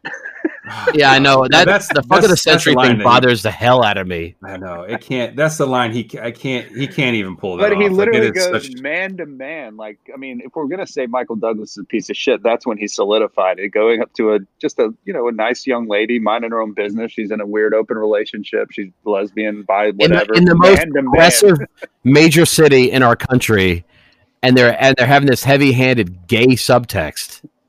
Yeah, and apparently Well, there so was then- a lot of uh, protesting, right, Nick? You guys touched on it a little bit earlier, but I think even while I- filming, people were protesting, and it's like, Yeah, how did And y'all even Dzundza know came up and said, "Are you guys a pro?" "No, Yeah, and Hannah, apparently, and Michael Douglas's character was supposed to be bisexual at one point, and he refused to do that. So I don't know. Like it, did, didn't this movie? I think it did get like, I know it got protested, but after it came out, wasn't it sort of embraced? I think a lot Well, of women Camille Paglia, it- yeah, yeah, it kind of embraced it as a as a basically an empowered female character that was in control of her shit and didn't take shit off of anybody. And so, uh, you mentioned commentary, Nick, since you had like eight different editions of this film. I only watched it on Showtime, so I, I haven't heard the commentaries. But what I read was that actually feminists sort of embraced it once it came out. Um, Nick, Nick, are you going to buy this movie again? You think, or is this the last time? no, I can't wait for a new format to show up. I'm gonna watch it on this- late. I'm gonna watch it on my. disc. I'm sure I did. What's Yeah. the weirdest format you've had it on? You think? I hope it was on Yeah. UMD Media. Is that the PlayStation handheld? Yeah. PlayStation Play. So you know what's funny is he's talking about the fuck of the century, yet he Baker Dills the shit out of Jeanne Tripplehorn in this movie. Well, he does in that scene that John keeps bringing up. Like, so you know, I mean, Michael Douglas. be- I mean, gets- but I want to be clear: one hundred percent, that was a rape. I mean, you can call it something different. It started out maybe a no, little. no, no. rough, You're but I she's like, agree, like, no, no, no, and he. I mean, I actually had to It's rewind it because I did she say no? Oh no, she said no like three times. I think she said great. no to the from from behind. I think that oh, was oh, okay, yeah, yeah. because I mean she was she was she was in to win, and then he got violent, and that was just that was the fact that he got rough was what bothered her. I don't think she she was certainly there to to romp, but I think it was Right, just how it. she I- likes his she likes his character, and he's By he's the way, Nick, I think that's what made it a rape. it was the I don't like the rough part and him. Oh, yeah, of doing it. course, That- yeah, that's all I mean, saying. It's- I'm not trying to be No, and you it- know, social justice or whatever, but it, it was extreme. You would not see that in a movie again today. That's for sure. uh, she wanted paper, he gave her plastic. I think that's all it was, really. All right, well, you know, so anyway, it's it's a it's a definitely like probably the most troubling scene in this movie, but it is it comes out of that Michael Douglas is frustrated because he's so attracted to Sharon Stone, so yeah, so he sexually raped frustrated. Janine Tripplehorn and yeah, know, then in he, revenge. Yeah, and well, yeah, that's so then he gets yeah, it, it's that's what that scene is. It's it's a very strange scene. The funny thing is, she is more tender with him after that. Like No, the- she kicks him out of the. No, kicks she him out of the literally looks traumatized, and she's just lying In that there scene, but- and then she's like, "Get the fuck out of here!" Not in that scene, but Oh. but in the later scene where where they're they're together, he's sort of the edgy one, and she's sort of softer. In the She later likes scene. him a lot. Yeah, I she, read that she as that she was him. plotting his murder, basically. Yeah, is how I read it. Because like, okay, I'm gonna, I'm gonna, I'm gonna treat you sweet, but when you're not looking, It's such you're gonna it's catch such a an missed ice pick in the eye. opportunity. It's such a missed opportunity that he doesn't die in this. I think it would have been that would have been a great ending, and I mean, almost like it needs to happen because his character is does not need to be on Earth anymore. I think you're right. He's he's useless. By the way, the way he rips her bra off in that movie, it is that scene. The way he takes her bra off is the worst. It is at that point he he uh, just how awkward it was, and how it almost felt like Douglas. Because uh, I read it on IMDb trivia. That scene they they filmed a rehearsal. They filmed a rehearsal that they weren't supposed to be filming. Hmm. the scene with him and Tripplehorn, Right. That's what they say, but it's it seems so weird that I, I, is that true? I mean, Well, we it saw. Remember the rehearsals for Vamp? Oh, God. I mean, there's so many like rumors that like apparently Sharon Stone didn't know about that she was the crotch scene was being filmed. I I mean, have a there's, hard there's time been a lot of re- that one. there's been there's a lot of rewrites of of what happened on this film. It's strange. you know? I would don't have a hard time believing that one. I, I the way she said it that she had her panties on and Verhoeven said, "Hey, the lights catching the white on your panties, take them off." But that would imply that she knew that they were filming there. Well, anyway, here's right? the other Like, thing and I- too. we we watch her change in an earlier scene, and we I, we watch her change without panties on. So there's a scene where she dresses, yeah, you're right right. before- Yeah, she's and she's not naked, putting yeah. panties on. Yeah. Yeah. so it's Yeah, but I wonder if she just didn't like the shot or something. But I don't know. Who knows? Like you know, your your mind can change after you do something. You know, maybe I think that's probably what happened. I think Yeah. that you know, all of a sudden, she she her her sort of acting career was defined by that moment, and she probably regretted it. And that's okay. Well, I mean, I think- that's, that's her right. And I think if you look at her choices, I mean, she did Sliver, right? But I think if you look at her choices after this, it wasn't like she was trying to like corner the market away. on yeah, making Basic Instinct for the rest of her life. I mean, she Well, made the Quick the Dead, the which is I think specialist is was- fantastic. the and- specialist wanted to be steamy, and it failed miserably because they hated each other. But the thing is, Stallone, uh, you can't yeah. fault her for choosing. I mean, like it's hard to get jobs in this business for somebody like that. So I, I get I it. mean, she was in, and she was good. Like John brought up Casino. Like she, she was good in Casino. She won an Oscar. Nuts. Yeah. Did she win an Oscar? She for won the? Oscar for that. Oh, I don't know. So, but it's just, you know, she's, she obviously did the the capital that she got from this movie. She, she, um, So we're yeah. So let's so basic instinct. They say it's it's sort of an uh uh a trendsetter a, tr- message. a trendsetter of a movie, right? It, it kind of it's an inspiration. What what we didn't realize is that it inspired films in a weird way. It's not really that much of a seminal erotic thriller. It it, it inspired way more important films. It inspired Out of the Furnace what are you talking about? because we see a clip of Hellraiser in this film. Oh God, yeah, you're right. You're right. I think and, and he almost won me back. Nick Curran almost won me back because he's watching Hellraiser, he's not watching Hellraiser. He's He's sleep- asleep to it. but he watched the beginning. They, that's in the director's cut as well. he watched he watched the Jeffersons, which I thought was relatable. But then he slept through Hell, Hellraiser and he lost me. Well, that was from. Um, have you bought that box set by the way? The Jeffersons and the complete series and it- Hellraiser. is it the same? Is it the same channel? We gotta. I gotta ask Verhoeven. Was this supposed to be the same channel that played that played uh, Jeffersons and Hellraiser? Uh, Hellraiser it was the scene. At, at first, it looked like in the mouth of madness to me for one second, and I realized that that comes later. That's so. Sherman's Sherman Hemsley. um, there's a scene in the um uh, the scene in the court, like in, and I guess the police headquarters, by the way, where they're walking through a crowd. I'm sure Douglas did something stupid, and then everybody's you know saying, "Why are you doing this?" I can't really remember what, but there's a cowboy in the hallway. Did you guys notice? Did not. you notice No, some guy in like a ten gallon hat? is that what you like, call the denim? clit or? cowboy in the hallway. Um, oh my god. What do you think of the um, police department? Had uh, some nice, uh, br- nice uh, branded mugs. As I change the subject, I, I'm still listen, I'm still laughing.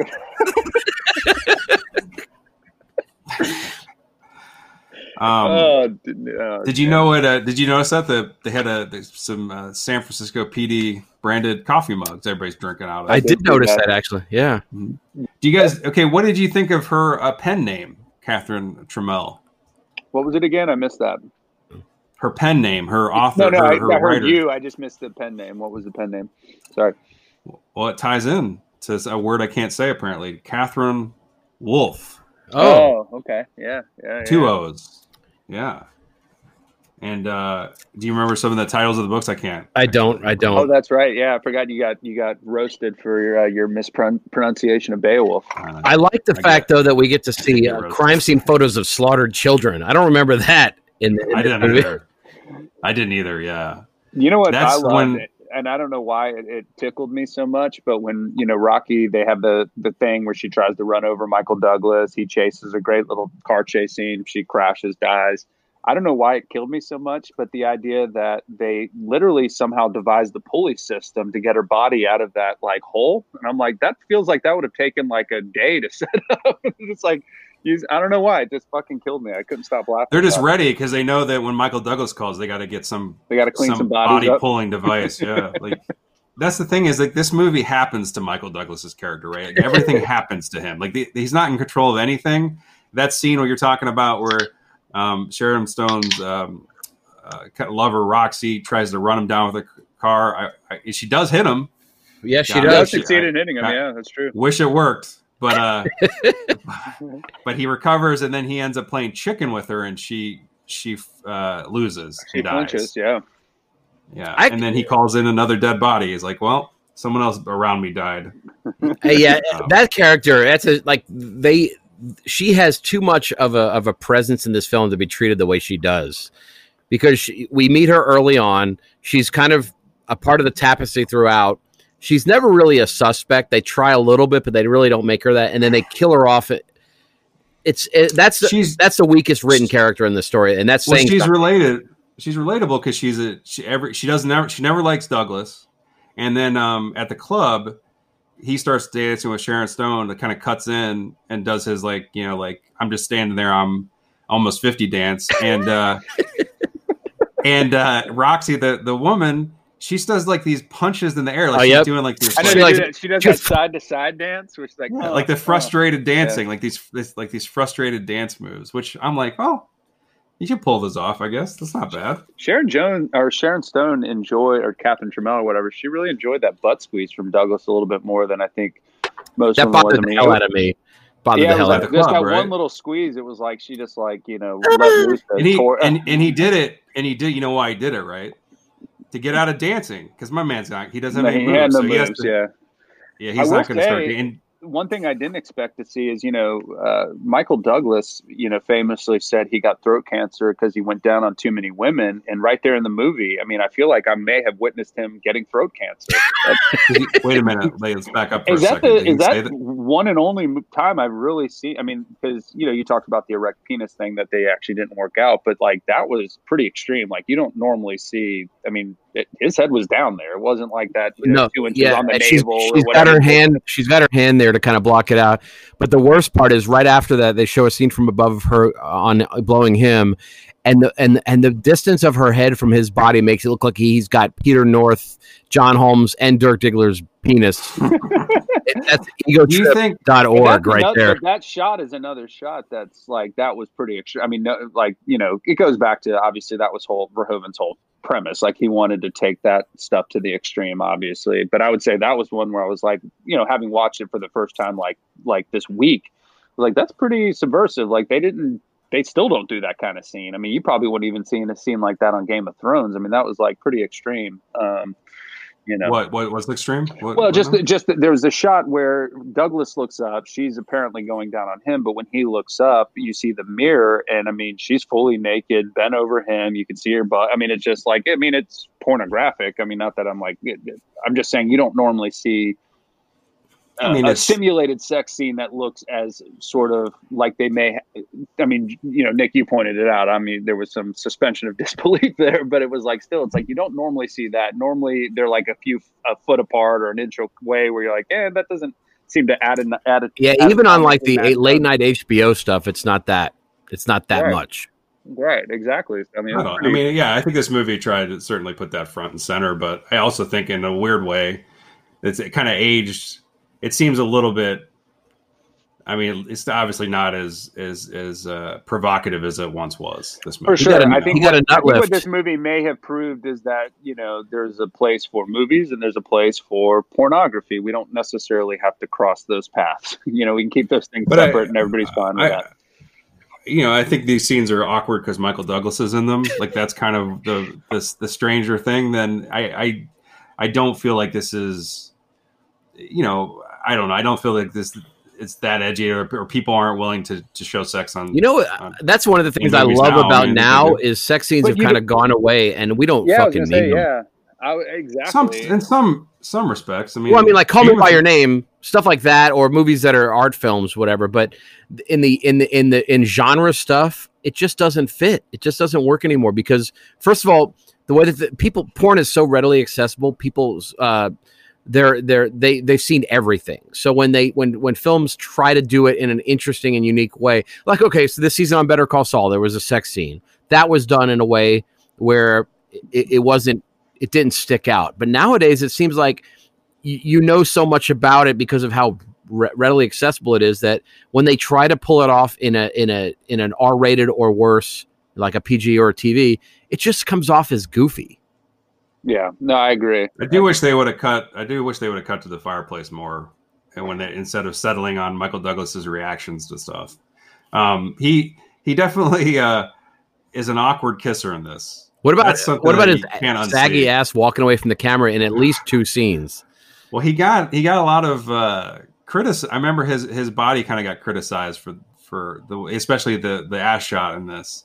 Um, maybe his people just didn't want to see it, but um, you know, he he looked like he was. I don't know. He worked out a little bit before this. He must have gotten nervous. Oh, he was in good shape, but I don't think people are buying tickets for that. Nobody's buying tickets to see that. I think that was a complaint, right? They wanted to see Sharon Stone. They didn't want to see Michael Douglas, and you know, and and uh, he isn't. In it. I mean, what he shows, he sh- he, he shows ass once. He shows ass twice and Merkin once. But the thing is, you know, like in horror films, they talk about what your what your what your imagination fills in is way more powerful than what could be depicted on screen. I think the same goes with sex scenes. It's like the more that they they leave to your imagination, the more erotic and the more effective it is. And that's I why say, yeah. when they show the shit or when they try to make it when they try to fake it, it just doesn't work. No, I'd say hundred percent. I mean, even uh, just you know, on quarantine here, my wife and I, I had watched The Wire, but my wife had not, so we've been rewatching it, and it's like now I'm just thinking I might watch it every year just because it's so fucking good. But there's a couple sex scenes in there, and it's like that HBO thing. You know, they it's almost like mandated by HBO. And they just go on for like it? 45 seconds, and you're like, all right, fucking enough's enough. I get it. Like, Okay, I don't need to know see the the time. I need to know the. Tell me episode and time code, please. Must Oh, be you must be McNulty getting. Oh, some it's always comments. McNulty, you know, or even there was a couple with the, um, uh, The you know, the lesbian. um, uh, Kima. Yeah, I mean, it's it's just whatever. It's just too much. It's like I don't need to see it. To your point, We Nick, I see- think it's better implied than We get to see Stringer's balls. Yeah, he doesn't. He doesn't make it. Let's just put it that way. It spells. But by the way, Omar anybody- coming. anybody anybody um i've actually been almost shocked and scandalized by how many of my friends apparently have not watched it because i've been recommending it you know hbo is actually giving it away for free amongst a few other shows like by the way like succession and uh the sopranos and what have you um but um yeah i mean good lord what a Well, The wonderful- One of Wire- famous shows that uh, HBO kept producing, but nobody was watching. Well, The it, Wire, so. The Wire is lucky in that it's it's made in a way that is is is never going to age. Because i would say Oz that, that Oz was Yeah, yeah. great, but it has passed. Like its time has passed. It doesn't work anymore. and I would say The Wire is 100% relevant to today's world. You know, it's that piece of what I love about, and we, I know we're talking about Basic Instinct, but the empathy they show for everybody, the criminals, the cops, you know, but the way that the whole thing comes together, but the politicians, I mean, it's very relevant to t- today's world, uh, in my mind, with Trump in the White House. But anyway, we don't have to go any further there. Uh, fantastic No, but that show. absolutely. So anybody who hasn't watched The Wire who's listening to this, you need to because it is as is evergreen as fuck, and it's a wonderful show, and it's fun to watch other shows now that owe a debt to it. Nobody goes nearly as deep into what The Wire did, but they steal little things from it, and it works. It helps a lot of shows that are even And not it's in got- prime fill it. It's got one of your. It's got one of your all-time favorite actors in it. Terry Kinney. Oh, the, Jim True Frost. and I would say, Nick, to exactly to that point, the way they juggle so many different characters, you know, every season just like whole new, like, you know, whether it's season two, which, by the way, when people shit talk season two, they're fucking Great, wrong. Season two is phenomenal. But when they layer in the politics, I mean, it just, all the, there's hundreds of characters by the fourth or fifth season. I would say Game of Thrones absolutely owes so much to that show in terms of Well- how they juggle those characters while keeping it all together. That's why the, that's Um, hashtag peak Lombardozzi. That's why that hashtag's so big right now. Yeah, and I mean, I think that that uh, you know that show definitely the other shows cherry picked actors from that show forever. You know, like well, that, I they mean, certainly. Clark well, and HBO's like that, right? They like HBO has that stable, like Michael K. Williams. You know, obviously, uh, I uh what is it, uh, Gillian, uh, the guy who plays Clark Kent. Aidan Gillen. Aidan Gillen, Aidan Gillen, like he's fucking fantastic. Um, so good as little. I just hope somebody finds something to do with that uh, Idris Elba guy. Yeah, if he could just, you know, yeah, pull a career together, it'd be good. Uh, yeah, no, th- anyway. that's uh, that's a that's such a special show. And and you're right. I think the see the two seasons that I, the people rip the most are the ones I like the most. season two is so fucking good and and you know there's a little i, I think now that they're replaying it right there there's these little um, sort of like two or three minute uh, where they interview the creator david simon and a few of the other uh, uh, characters heavily involved in the show and they sort of intro the season. And the start of intro to season two you know he addresses the criticism that like oh you just added a bunch of white people in because you wanted to make it more palatable. And he was basically saying like like that whole character, all those folks, the stevedores, you know, the the sort of these lower class Polish or you know Irish working class people are underrepresented, and Not I'm that's that, yeah. exactly the point. You know, it's like you know, it's that idea that like everybody. I would say the biggest challenge we have as people is that nobody can keep more than one idea going in their head at a time. It's like, are these people good or bad, or are they just a vi- victim of circumstance? And it's like, are the are the people in the ghetto, you know, or the sort of the projects, you know, like Wallace and some of those characters, are they really any different than the Sobotkas? Not really. You know, they're a victim of you know the system and circumstances. So Well, and yeah, and, well, and, and giving jobs to people like Pablo Schreiber, who is a miracle, and Chris Yep. Bauer and people like that. Those guys are, are amazing. And you know, Amy Ryan, Amy, Amy, Amy Ryan, yeah. So good. Yep. yeah, you watch Den of Thieves, which is a actually kind of a great little movie. Pablo Schreiber is a is a star, and you watch American Gods. That guy is a star. I love Liev Schreiber. Pablo may be better, and it would if it wasn't for The Wire, we would never know that guy existed. Yeah. Well, and then the guy plays Ziggy on season two. That everybody had a problem with. He showed up in uh, uh, it too, and he was like the best part of that movie. Oh yeah, Yeah. Ransone. Yeah, so and he's Yeah. James he- Ransone. Like he's, it, w- I mean, he's like the yeah. He okay. He's a shitty fucking whatever, but it's like the most heartbreaking part of the season because he's just this kid who's been mocked and made fun of, and you know, trying to live in the shadow of his dad. Like, uh, yeah, fucking all the people who hate season two. If you hate season two, turn this fucking podcast Well, off and yourself honestly, in a river. I think what people need to realize, well, they should throw themselves in a river, but TV shows should be should be viewed as a whole.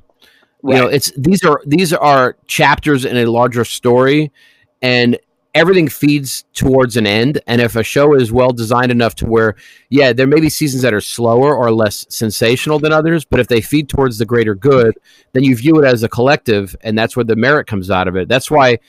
I, I, when people talk about bad seasons of The Sopranos or bad seasons of The Wire, bad seasons of Breaking Bad, I can't take them seriously because when you view Yeah. it as a collective, they all feed towards an outcome that is the sum of its parts.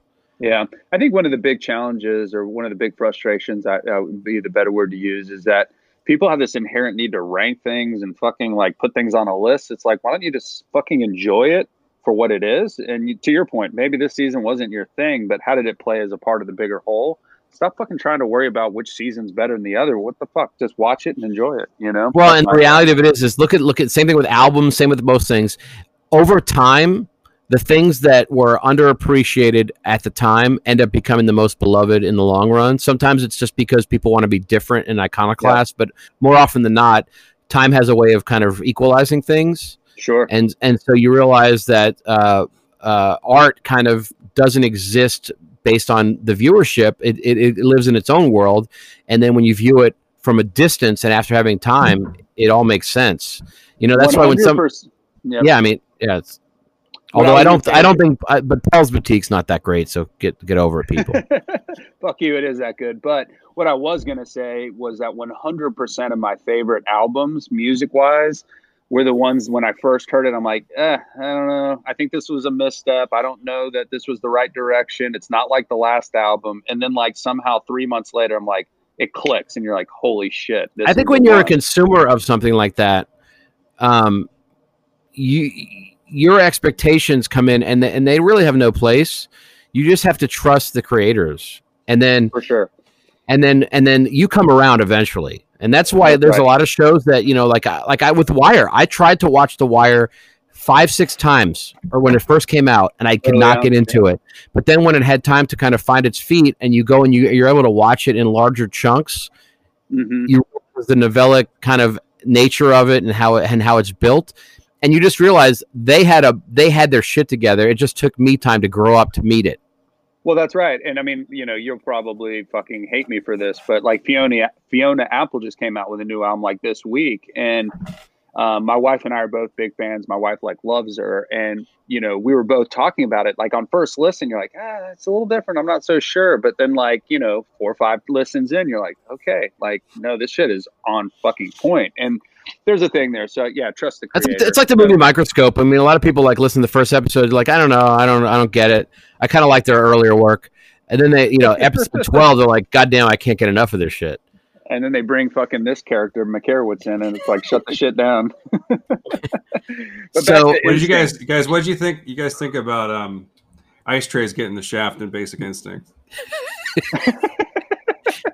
I mean, that is a great point because when when they're in Douglas's apartment and he pulls out, he just sets that shit on his bra counter and he's like smashing ice. By like the way- flying everywhere. It's like, Reinforcing solutions to this that problem. he is a wannabe. He's a fucking wannabe. He even Yeah. talks about how cheap he got the ice pick for at the grocery store. That's right. Yeah, He 'cause she, like when, yeah, she's uh she's you know maybe did this ice pick murder. He's talking to her. She starts to ice pick ice in front of him for drinks. And then later in his apartment, he does the same thing. But I was like, you do you ever see an ice tray in this? No. Who is Not who's one. cracking an ice tray? I want to see that. I And let's see be No, that. that- honest, they had. Well, I was just going to say. I mean, I you know what was this mid '90s? They had Early 90s. refrigerators and freezers that produced ice. You didn't even need an ice machine. Well, you think know. about this. Okay, at the beginning of the film, his character does not smoke or drink, kill people. Well, he kills people, but he doesn't he make. definitely, he- he definitely. They he ice said trays. shooting. They said Torres shooting so often that it was like it's apparently a, a type of crime. okay, he doesn't drink, smoke, or fuck weird. And by the end of the film, he fucks weird, smokes, and drinks. It's obviously a Well, wannabe. Yeah, It's like uh, Unforgiven. Like he he gave up all that stuff, but as he gets back to his true self, yeah. he is indulging. This in is all a, a lot like Unforgiven. um, Except exactly instead of like killing the dog, he does doggy style with Jeanne Tripplehorn. um, Without permission, Nick. what do you think when when uh, Douglas Douglas commits at the at, at, towards the end of the movie and he says, "I like you." Oh, he, he tells her he's in love with her way early. Later, Way early. Later, in the- he, way early he- for he reality. He's he got that- tests the waters. He's got pussy like you. fever. He can't, you know, he just like couldn't couldn't fucking, you know, went another title that would have been better for this film was Pussy Fever. He's got a Pac-Man fever. Well, it's a good point because it, I mean, I guess Basic Instinct is a reference to sex, I guess, but it's like, what is that? How does that apply to the film? Like, other than that, maybe it is Or just that. survival. And Roxy had Sonic CD fever. what do you guys think of Basic Instinct means then? Yeah, you, John, you think it means that it's sex? Obviously, is, is Well, I thought about it a lot, it. but yeah, I just assumed it was the the idea that you know everybody, you know, one way or another, you know, reproduction, whatever. It's just a basic instinct to fuck. I, I that was the only Well, or to could come up kill, or to kill. I mean, I think I think to reproduce, I think is what. And here's the thing: I looked it up, and it says the basic instincts: survival, reproduction, and uh, killing tourists. Perfect. So he Well, like it go. covers All all right. three Yeah, bases. Covered it all up. Yeah, Justin. Um, there's a scene yeah. where Sharon While high on Stone intentionally takes off her high heels to walk barefoot in the rain. Where does that rank on your wiki feet meter? Well, that's the thing is there's a lot of bare feet in this movie. Sharon Stone is barefoot a lot, but so is Douglas. Not as many as in The Edge. Did Tarantino associate produce this film? No, her feet look good. Oh, true. Very true. They're Um, clean. You know, by the way, once again, another diversion, but you know, we we can obviously go deep down a rabbit hole with Tarantino, but like you would have to assume at a certain point when you're a woman cast in a Tarantino film, he's like, all right, let's get those feet up on the windscreen here. Um, they're like, this guy's going to jerk off to this later, right? Like, that's got to be a little creepy for uh, like Andie MacDowell's daughter or whatever, Andie He's MacDowell. got a he's got a I guess got a fetish, I guess, you know. It's I don't know. It's I guess it's kind of harmless and you know compared to some, you know. Um, uh, maybe, maybe not. it's definitely it's definitely it's definitely awkward in his films, I think. That's it's cuz but again, at the same time it's like I mean Here's how good of a filmmaker he is. silly, I guess. We love his films despite. No, for sure. Despite. 100%. yeah, it definitely it definitely is strange. So let me ask Um, you two guys this because I will say, you know, I've talked to you independently, Nick, and I know you do like Once Upon a Time in Hollywood, but you know, I think you retired on the the movie Microscope version, but uh, that movie is fucking brilliant, is it It- not? I mean, I probably better and watched it a hundred times. It is so fucking good. I don't It is remember so if I said it- in. Yeah, I don't remember if I said it on the podcast, but I kind of knew that that film would age well. You know, it's his stuff. Even even Inglorious, which is my favorite of his movies, it get it's you know it's a, it's a true testament. Like rewatchability is insane. His stuff, yeah. other than Death Proof, for the most part, and the Kill Bill stuff, everything of his is very rewatchable. I would say Kill Bill one is very rewatchable. Kill Bill two definitely drags. There's some brilliance in there. It's just a little much. The, a little editing there would have been, but you're absolutely right. You could just, you know, I mean, Django Unchained we didn't even touch on, but like that editor. one is just fucking phenomenal. Yeah, and I know well- everybody talks about Sally Menke, but even beyond her, you know, his shit is still. Uh, Well, I think tight. every every great filmmaker still needs somebody to tell them no. And when Right. when when that's taken away, and I you could see that period in Tarantino's career where I think I would say Kill Bill and Death Proof is is at that stage where he could basically write his own ticket. And Lucas with the prequels, I mean, there's a lot of guys who you need that that angel on your shoulder who's going to tell you, hey, maybe this is too much. Yeah, no, I, I think agree. Kill, I think Kill Bill. I think Kill Bill's great. who do you think? I Who actually you like think, Death Proof. All right. who do you think was the angel on the shoulder for Verhoeven during Basic Instinct? Was there anybody telling him, you know, maybe, you know, less rape, maybe? Yeah, uh, you know what's weird is is he doesn't have his guy. He doesn't have his Thelma Schoonmaker. He doesn't have his Gary Kurtz. He doesn't have his his guy. But RoboCop is unimpeachable. I think Starship 100%. Troopers is magic, and uh, wonderful.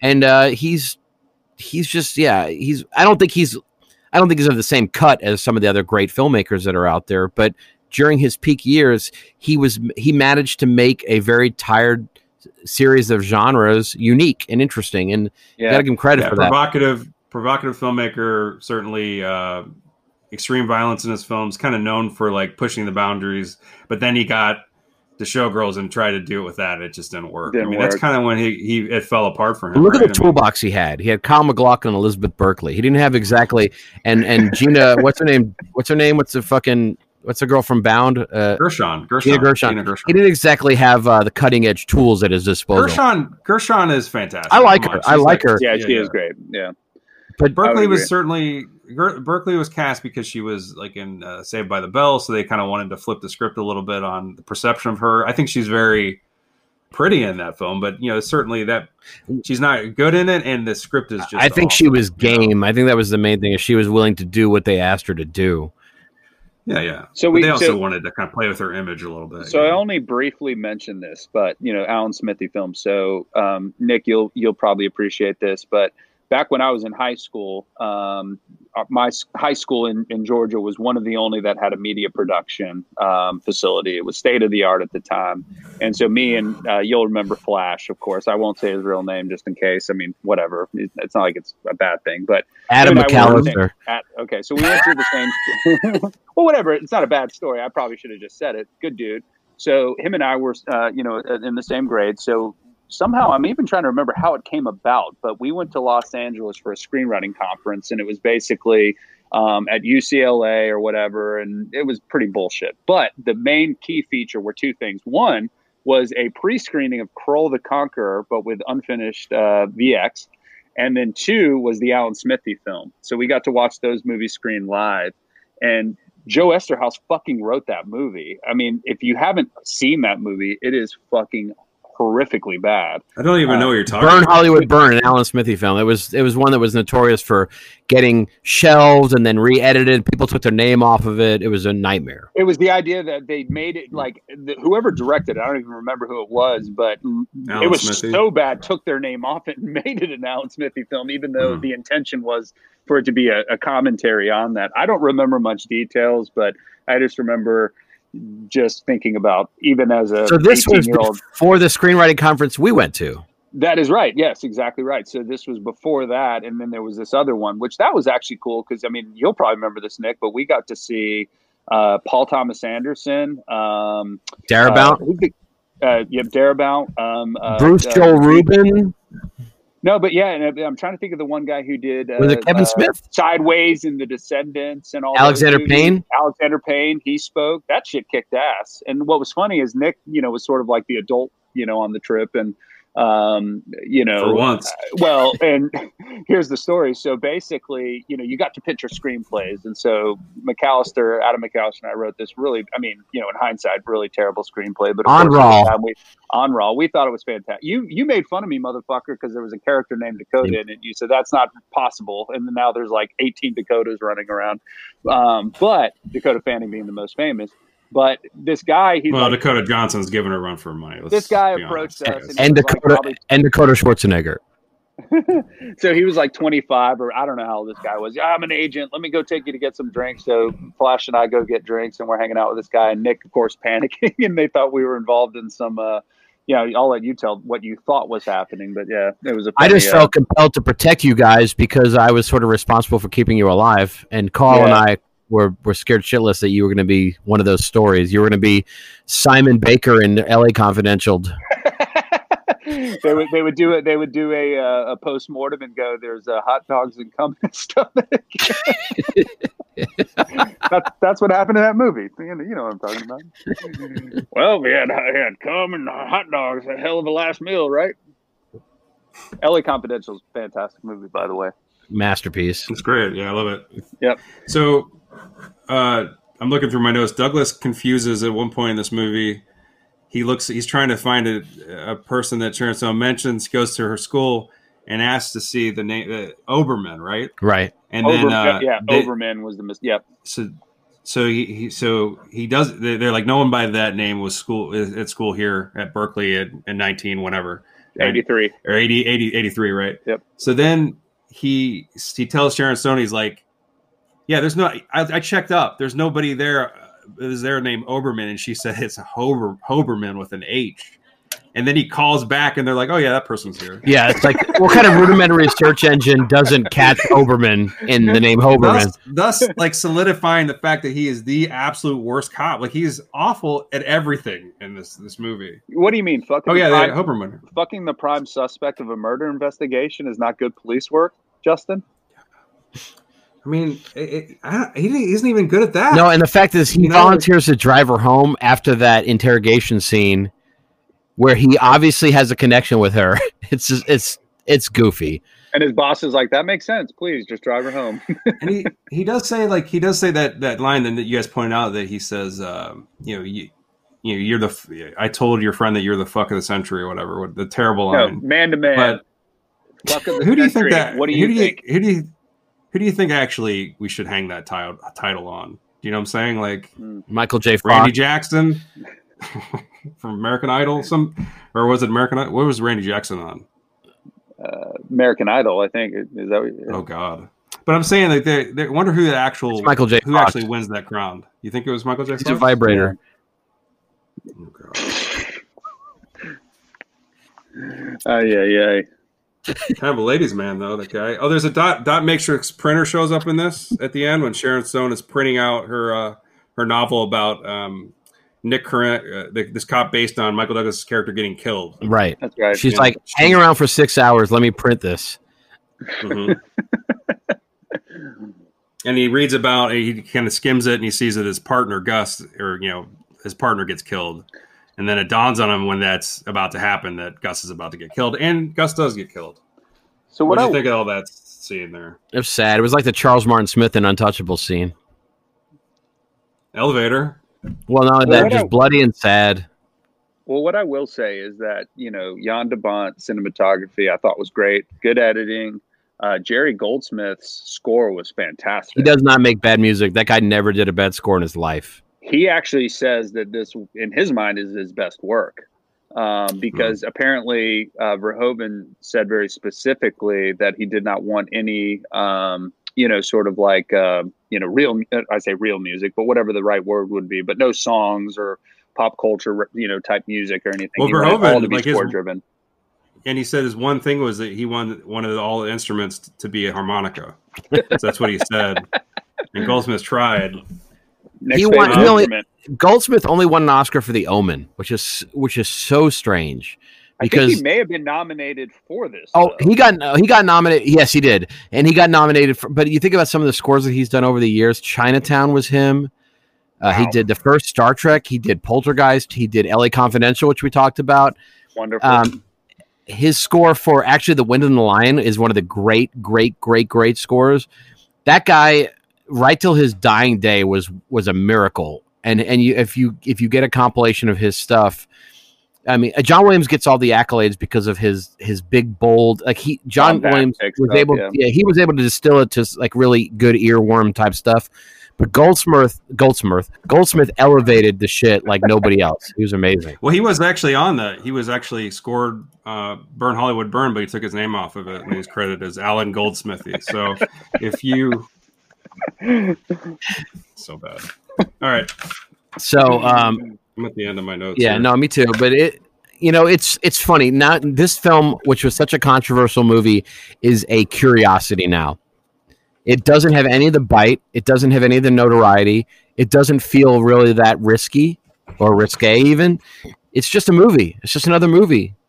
You can watch. There's so many movies that have done that that that that macabre sexy so much better since that it doesn't even really register.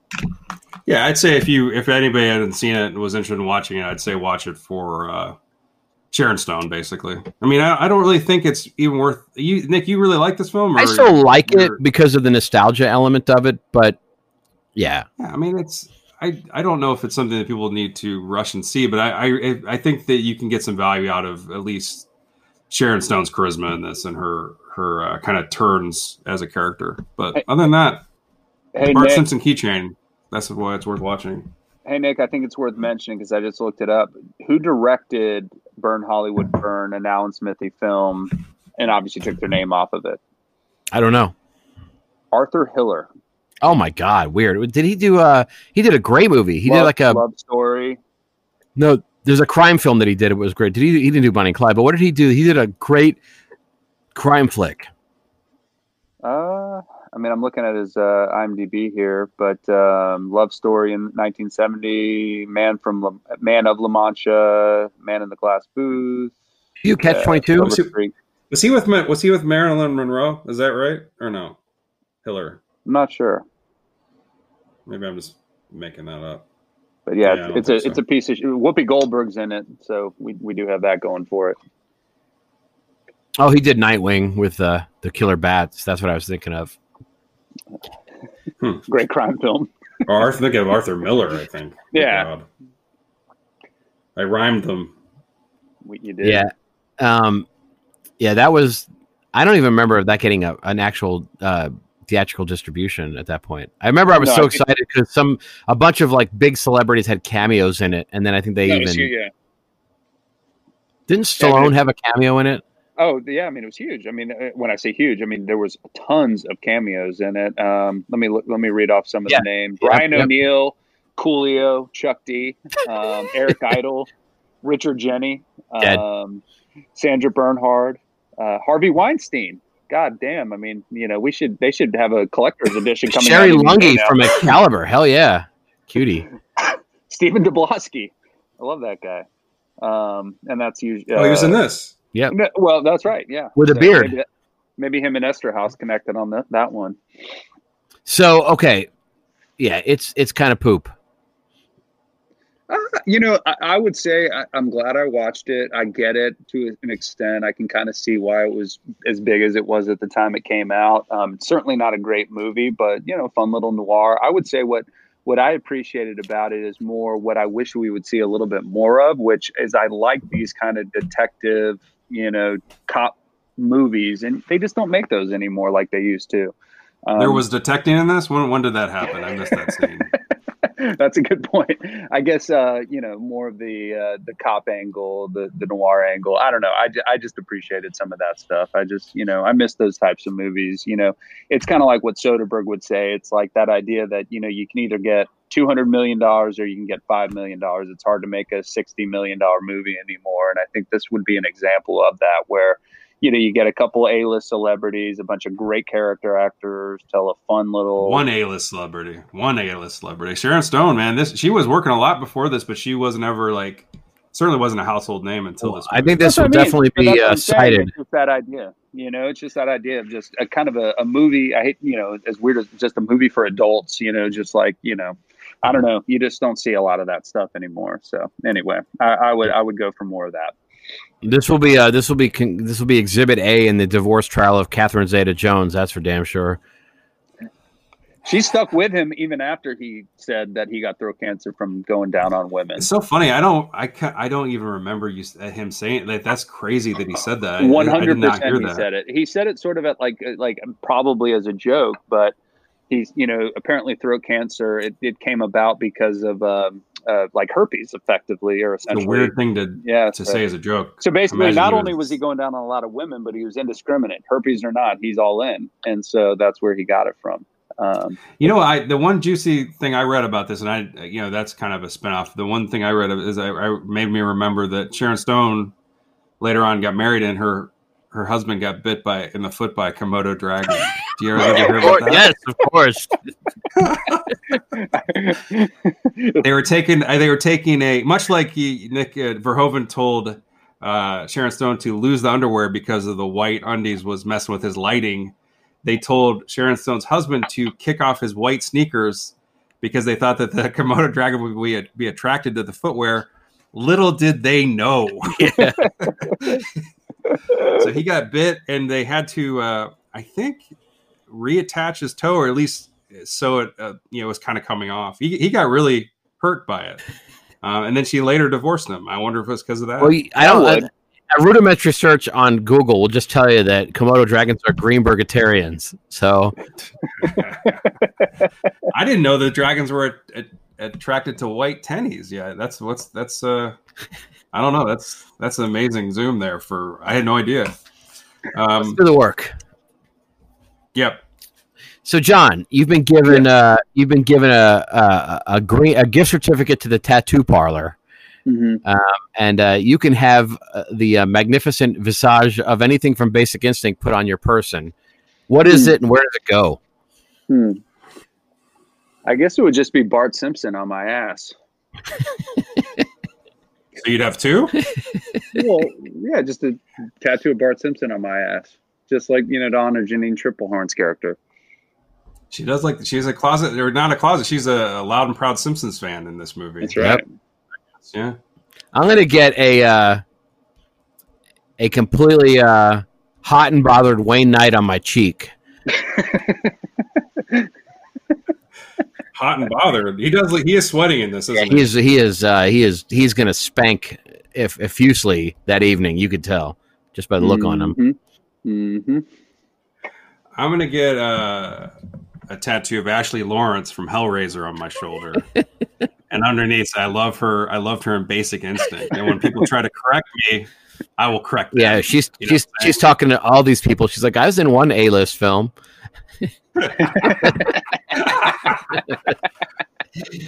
Um, all right, so you have been given the financing to create your own Basic Instinct theme themed product. What shape would that take? What's I that mean, guy be- like?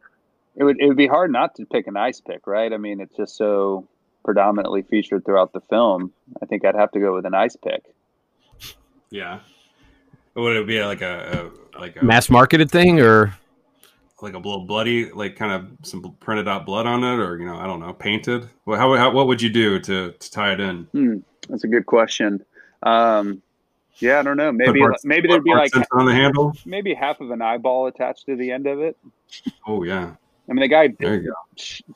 fucking ice pick right in the eyeball in the in the sex scene.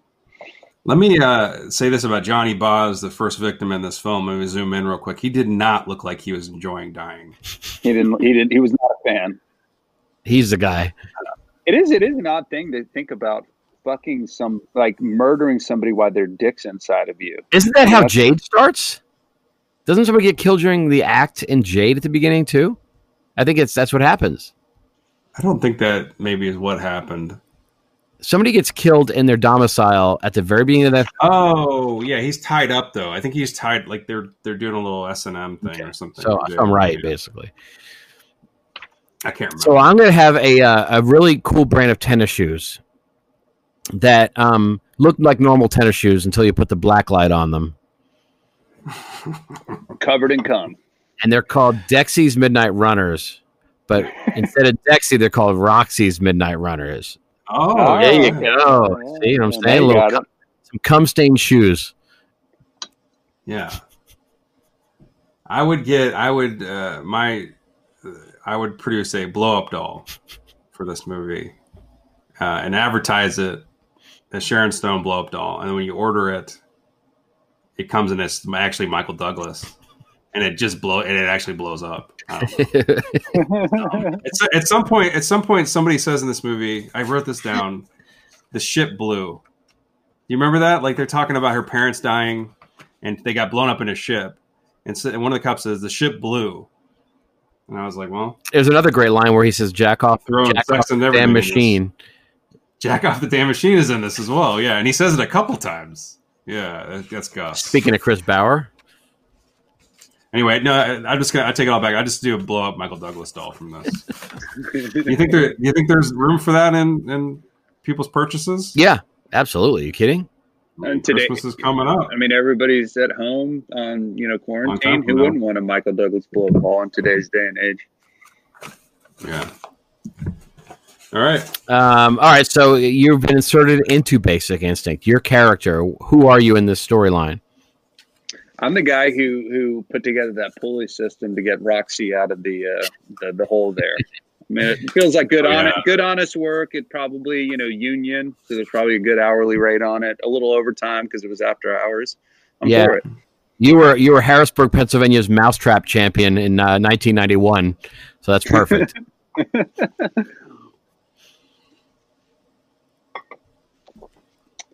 I don't know. How about you, Nick? You have any idea who you'd be? Shit, that's tough. That's tough. Yeah. So I I guess uh, I'm the uh, I'm the guy who's in, also in the interrogation room, who is sitting in the, in the in the shadows. Kind of, you know, there's a lot of people. I'm the guy that's kind of the stenographer, kind of keeping the court record of what's what they're saying.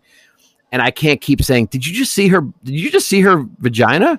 Did you guys just see that? Her vagina was that a second ago." Point out the obvious. Yeah. It's kind of annoying because his voice keeps cracking when he says it, and he just cannot say it enough because he's that's a big moment for him. And uh, No, these it's like guys are it- trying to play cool. you type in type in the notes. You're like you're reviewing the record. Have Have you ever fucked on cocaine? And then it's like you know, suspect shows her vagina. That would be the next thing typed in. Be great. It great. could be like a, it could be giggling the whole time. Yeah. That would be that character. Yeah. Yeah, this is pre pre cell phone prevalence, so I couldn't be. Otherwise, he'd be texting everybody in his friend circle. I just saw the weirdest spread you can imagine.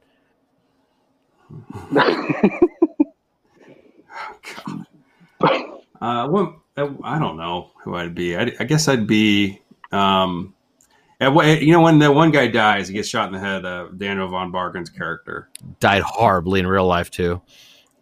Yeah, he did actually, and um, but a great actor, by the way. I always liked him in everything he was in. Always- he was great. in Super Troopers. He's good in super good. good in Dune. No brother. Good in Dune.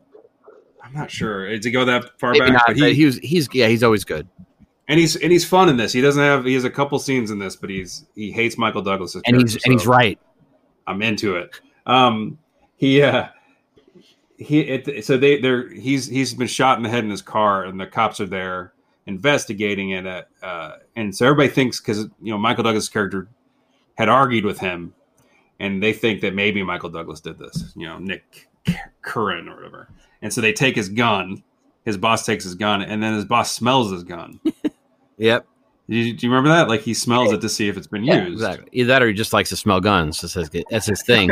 I, I'd be the other ca- character there that would also smell the gun to double check, Can I can I just get in case that guy, in case that guy, I'd be the backup in case that guy has allergies or like he has a cold or something. Yeah, you can, know? I, can I get a quick? Can I get a quick whiff over here? Can I get a whiff? Yeah, let me get let me smell that gun. Like it, it actually smells like it has been used. It- you said it. You said you don't think so. Then maybe we get like a third guy in Well, the cool thing is, I'm to break the tie. I'm glad they cut know? the scene out of you at Johnny Boz's crime scene. are, are you sure he came? Are you sure he came? Let me smell his nut. So much cum on those those sheets. I mean, that had to be like like he's probably back. I mean, for a rich guy, you would assume he'd have some cleaning service come That's through, right. but it's like They, they whip pan to his ma- mantle, and there's like six bottles of pineapple juice there. That's that's the thing though, isn't it? Doesn't blood isn't blood kind of like show up like that too? So i- is there really a different like you put those glasses on? Are you gonna see everything kind of glow in that scene? I think the cum though those- is not visible to the naked eye. So It isn't. It is not. It is. But like, but the blood. I think when you That's, put that's a man with glasses on, they- experience. Here's another thing: is this movie got heavily criticized because they don't ever talk about DNA in it, Yeah, and that and he, and he, then apolo- DNA he was apologized for that. Yeah. Michael Douglas. No, no, Hester, ha- Hester good. I know. I know. he also apologized for all the smoking. They said it glorified smoking, and then he was afflicted with lung cancer. So he came out later and said he wished he didn't glorify smoking. And I said maybe I wish you just never picked up a pen. That would be maybe a wish that I would have hoped for. Oh, Eszterhas said that. Yep. yeah, yeah. He, he he got lung cancer, so he he came out later and apologized specifically for that movie because of the glorification of smoking. And he also Um, said, "Please don't ever run a black light over me." Cum all, everywhere, all head to toe. so you got an island, and uh, it's loaded with debris from various films. Uh, John simply has some stuff lying around from Beowulf, but What are you guys gonna? What are you gonna? What totem are you gonna carry back to the uh, the old spot? Hmm. I mean, is Sharon Stone's vagina an option? Just I mean, I think the whole thing, but you said you know an object, so I'm just trying to narrow it down. I mean, you know, she, she you, was, you have a very weird island so far. Very, very remember what- erotic, very erotic What island. You took, I think, one? I think you took Angelina Jolie for sex. Well, I mean, if I'm going to be stuck on an island, why not make it a sex island, right? Hey, acceptance is the first step. Fuck island, right? I mean, you know, what else am I going to do on an island? You climb a tree, fucking look for a coconut? You know, no, fuck. It would be nice to have a guy calling you Hoss on that island. Yeah, I'm I'm okay with that as long as there's some. Justin? You know, Hmm. I, I guess I'd take. I just take one of the pick the the black and white pictures that Sharon Stone with the with her boxer ex husband that died. I was thought that was kind of a nice little momentum from this film. Like, remember her? Uh, she has wasn't she married to that guy and then he dies and then she was with Johnny Boz. He dies. Yeah, yeah. I'll take that picture. I like the frame.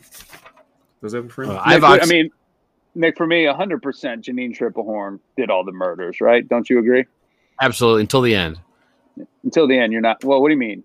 Until the end? Well, she's reaching for an ice pick at the end, so she's she's taking the mantle. This story continues, and Sharon Stone is now your adversary. But yes, Jeanne Gotcha. Tripplehorn up until that moment is the villain.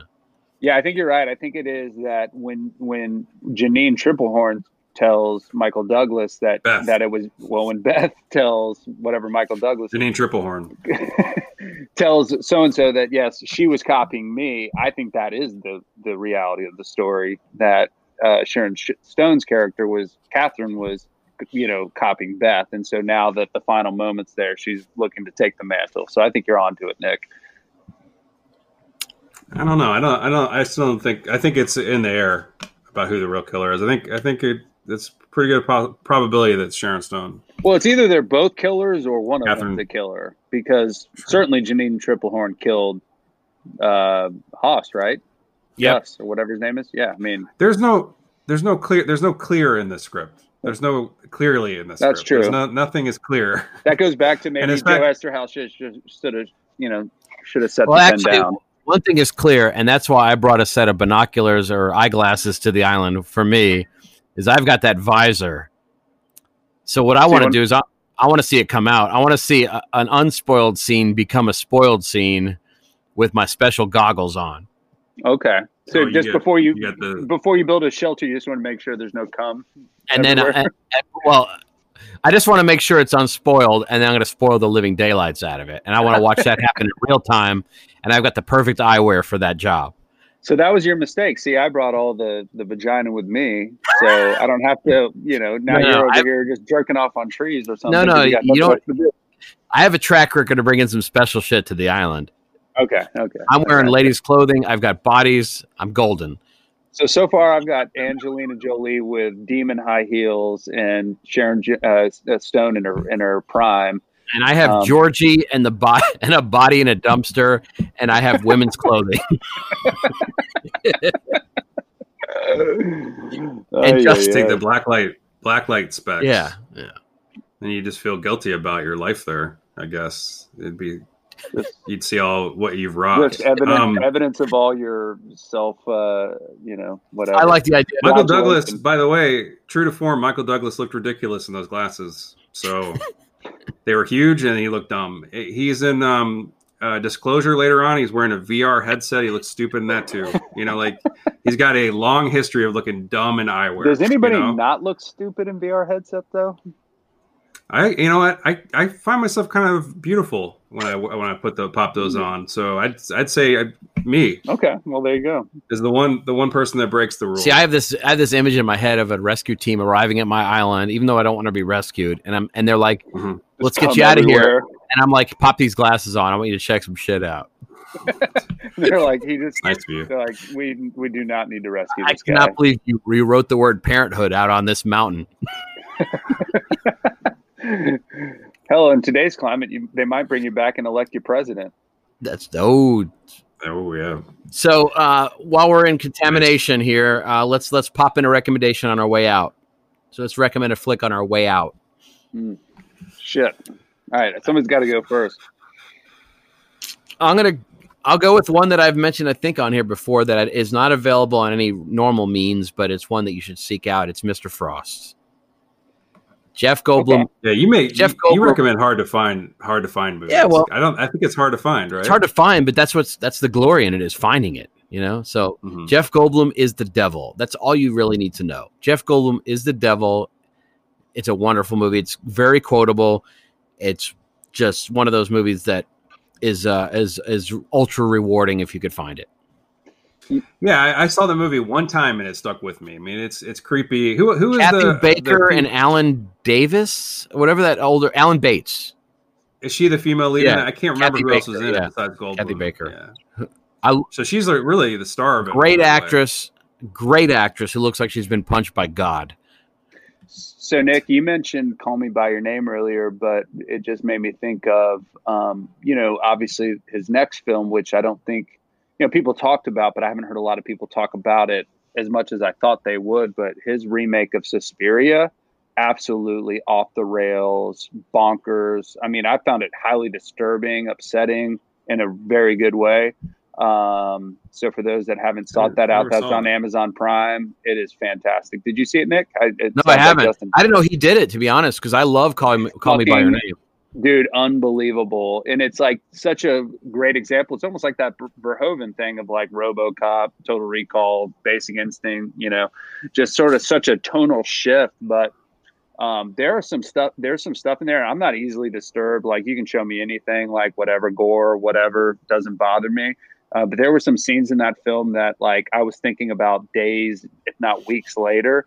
Um, you know tilda swinton's fantastic in it um, I think it's Dakota Fanning, motherfucker. I told you Dakota. Um, going back to my script in in high school, but point is, is it is really you know, and it's one of those where it's like I watched it once. I'm not sure I'll see it again. I might watch it in the future, like years out. But really, really well done. Really creepy. Really atmospheric. But if I'm talking about some of the most disturbing, like if you really want to watch something that'll just go like holy hell, check The funny out. thing is, is Amazon I, Prime. I think the original is one of my least favorite of his movies, so that's why I never really gave it much of time. I would agree, and that's the thing. I, I that's why I avoided it. But when it came out on Prime, I'm like, let me check it out. You know, because of course there was that years and years of David Gordon Green was trying to make it, and there was all you know it was always going to be remade. And it finally came together. And I mean, I, there's a scene where, without spoiling it, um, you know, one of the characters who is sort of favored by the, the coven of witches is sort of without her knowledge given this power. And so she's doing this dance. And while she's doing the dance, one of the other uh, dancers who's now cast out because she's understanding that something's not right here is being just torn apart. So she's in this room and her back's just bending. And the, it is it is so the original, fucked up. right? Well, it is, but the way they do it in the remake, it is just so fucked up. And then the way the witches Yeah. come in, they just have these hooks. They just grab her flesh and just carry this, you know, hump of flesh out. I mean, it, in that Tilda Swinton in this. She's always she's- good. She is so good. So that would be one. I mean, it's it's a tough one to watch. You know, it may not be light viewing, but um, uh, to me, that's what you know. Because I love Call Me by Your Name, but then I'm like, okay, this guy's one to watch. Like, I, I unfortunately I can't remember his name off the top of my head right now, but he is a director that we should be seeing some brilliance out of over the next, you know, 20, 30 years. Absolutely fin- Is uh. Michael Douglas a cameo as somebody that's sitting on the on the witches, exactly. strolling on in there as a piece of sex candy? You know what I'm saying? Yeah. Well, I mentioned it Can't 'cause- take his eyes off of here him. we got two two two big movie guys that haven't watched it. I think a lot of people missed it or didn't watch it for whatever reason. It's it's worth seeking out. It's, it's Luca, people are Luca mixed. Guadagnino or Guadagnino. right. yeah, Luco. Yeah, yeah, yeah. I I haven't even seen Call Me by Your Name. Actually, So It's I a need to good. Yeah, so log, good. Log off, Justin. Fuck off. Just kidding. Seriously, that is a wonderful, wonderful, wonderful movie. I'm in. good. I am in a forever state of fucking off, my friend. So Okay, give us some, sir. I would recommend a movie that I guess you could kind of link to this movie in a weird way is uh, The Last Seduction, which we've Okay. talked about before. Yeah, and yeah, actually, we and Nick we talked about when we we did Jade, but that's a uh, John Dahl movie featuring Linda Fiorentino as the femme fatale and Peter Berg, and um, who Nick loves. She's great. um, she was excellent in uh, uh, fucking Jay and Silent Bob, right, Nick? Uh, I Wasn't can't she in help that? you. No. Uh, what was she in? Uh, you're thinking of I'm thinking she's of in the, uh, uh, Dogma. Sorry, my bad. Dogma. Dogma, yeah. Piece of Mhm. Yeah, shit. Cam- But Kevin. Smith. Yep. Kevin Smith famously hated working with her, but um, I famously yeah, hate she's Kevin really good. Smith, so I guess we're equal. she uh, is really um, fantastic in this movie. Kind this movie kind of made her a little bit of a name for a while, and, and it's a it's a really it's a really good movie. It's like kind of uh, similar to Basic Instinct in some ways, but with a good script, I guess, and and uh, a hu- humorous moments that are intentional. You know, so. Um, I, I I think I'd recommend that, or or Red Rock, Rock West. Remember that? That's the movie I haven't seen for a long time. That's a good one too. That's uh. Nick Cage, right? Yeah, yeah. So, Yep. so Dwight so Yoakam guy- is the reason to watch that film. there's a guy I follow on Twitter, Nick, and uh, I don't even remember who it is off the top of my head, but Kevin Smith back in um, July 9th, 09. So every year this guy retweets it. Kevin Smith literally wrote this on Twitter. You may be familiar with it. He goes, 10 years in and we've boned like we're cheating on each other with each other. A decade plus and her clit brown taint area still pones my dick. Fuck Kevin Smith. He should be ejected into outer space. Fuck him. I think that he. Uh, you're talking. You're talking about hope- Eric Allen Hatch. I own, my only hope would be that th- of the you know couple hundred listeners. I don't know how many people listen to this. I'm sure At know, least 200. I'm just going to say least that. 200. If if Kevin Smith was one of them, please just know that you're hated. He's not. Uh, Eric, you think of Eric Allen Hatch? I think that's the guy that retweets that all the time. He's very fun to follow on Twitter. However, apparently the rumor is that Kevin Smith's wife wrote that as a joke on his Twitter account. Maybe he rewrote that, much like Sharon Stone's rewriting the. I think that I think Interrogation he, theme, I but- think he wrote that probably with her knowledge, and then when he got fucking crushed with it, that she probably came out and said something. But no, I mean, I, I I joke a little bit. I mean, you know, going back, Clerks was probably one of those movies that was formative early in my you know movie watching career. I'm like, oh my god, this is something. But um, outside of the original Clerks, garbage, not great. Can I, bad. can I zoom in? Yeah, zoom Kevin in. Smith reviewed The Phantom Menace on what site? Chud.com. Chud.com, dogs. Yeah, I love it. He fucked up. I can't hate Smith that much. I mean, I, I tease. I don't hate the. I don't have hate in my heart, to be honest. I just, I just, I struggle with him because he did have. I felt like some talent coming out of Clerks, and I think it just, it almost hit too big, and he just never grew up. It was like he just got frozen in this sort of like, you know, whatever his, you know, formative, you know, his like New Jersey growing up thing, and he just got locked in at that age. And it's like, all right, man, time to hang up the hockey jerseys and shit, and just like grow up. And it Just the jorts. Just get rid of the jorts and I'll be happy. Please, please, the jorts for Christ's sakes. Lord have mercy. Hey guys, thank you so much for taking the time to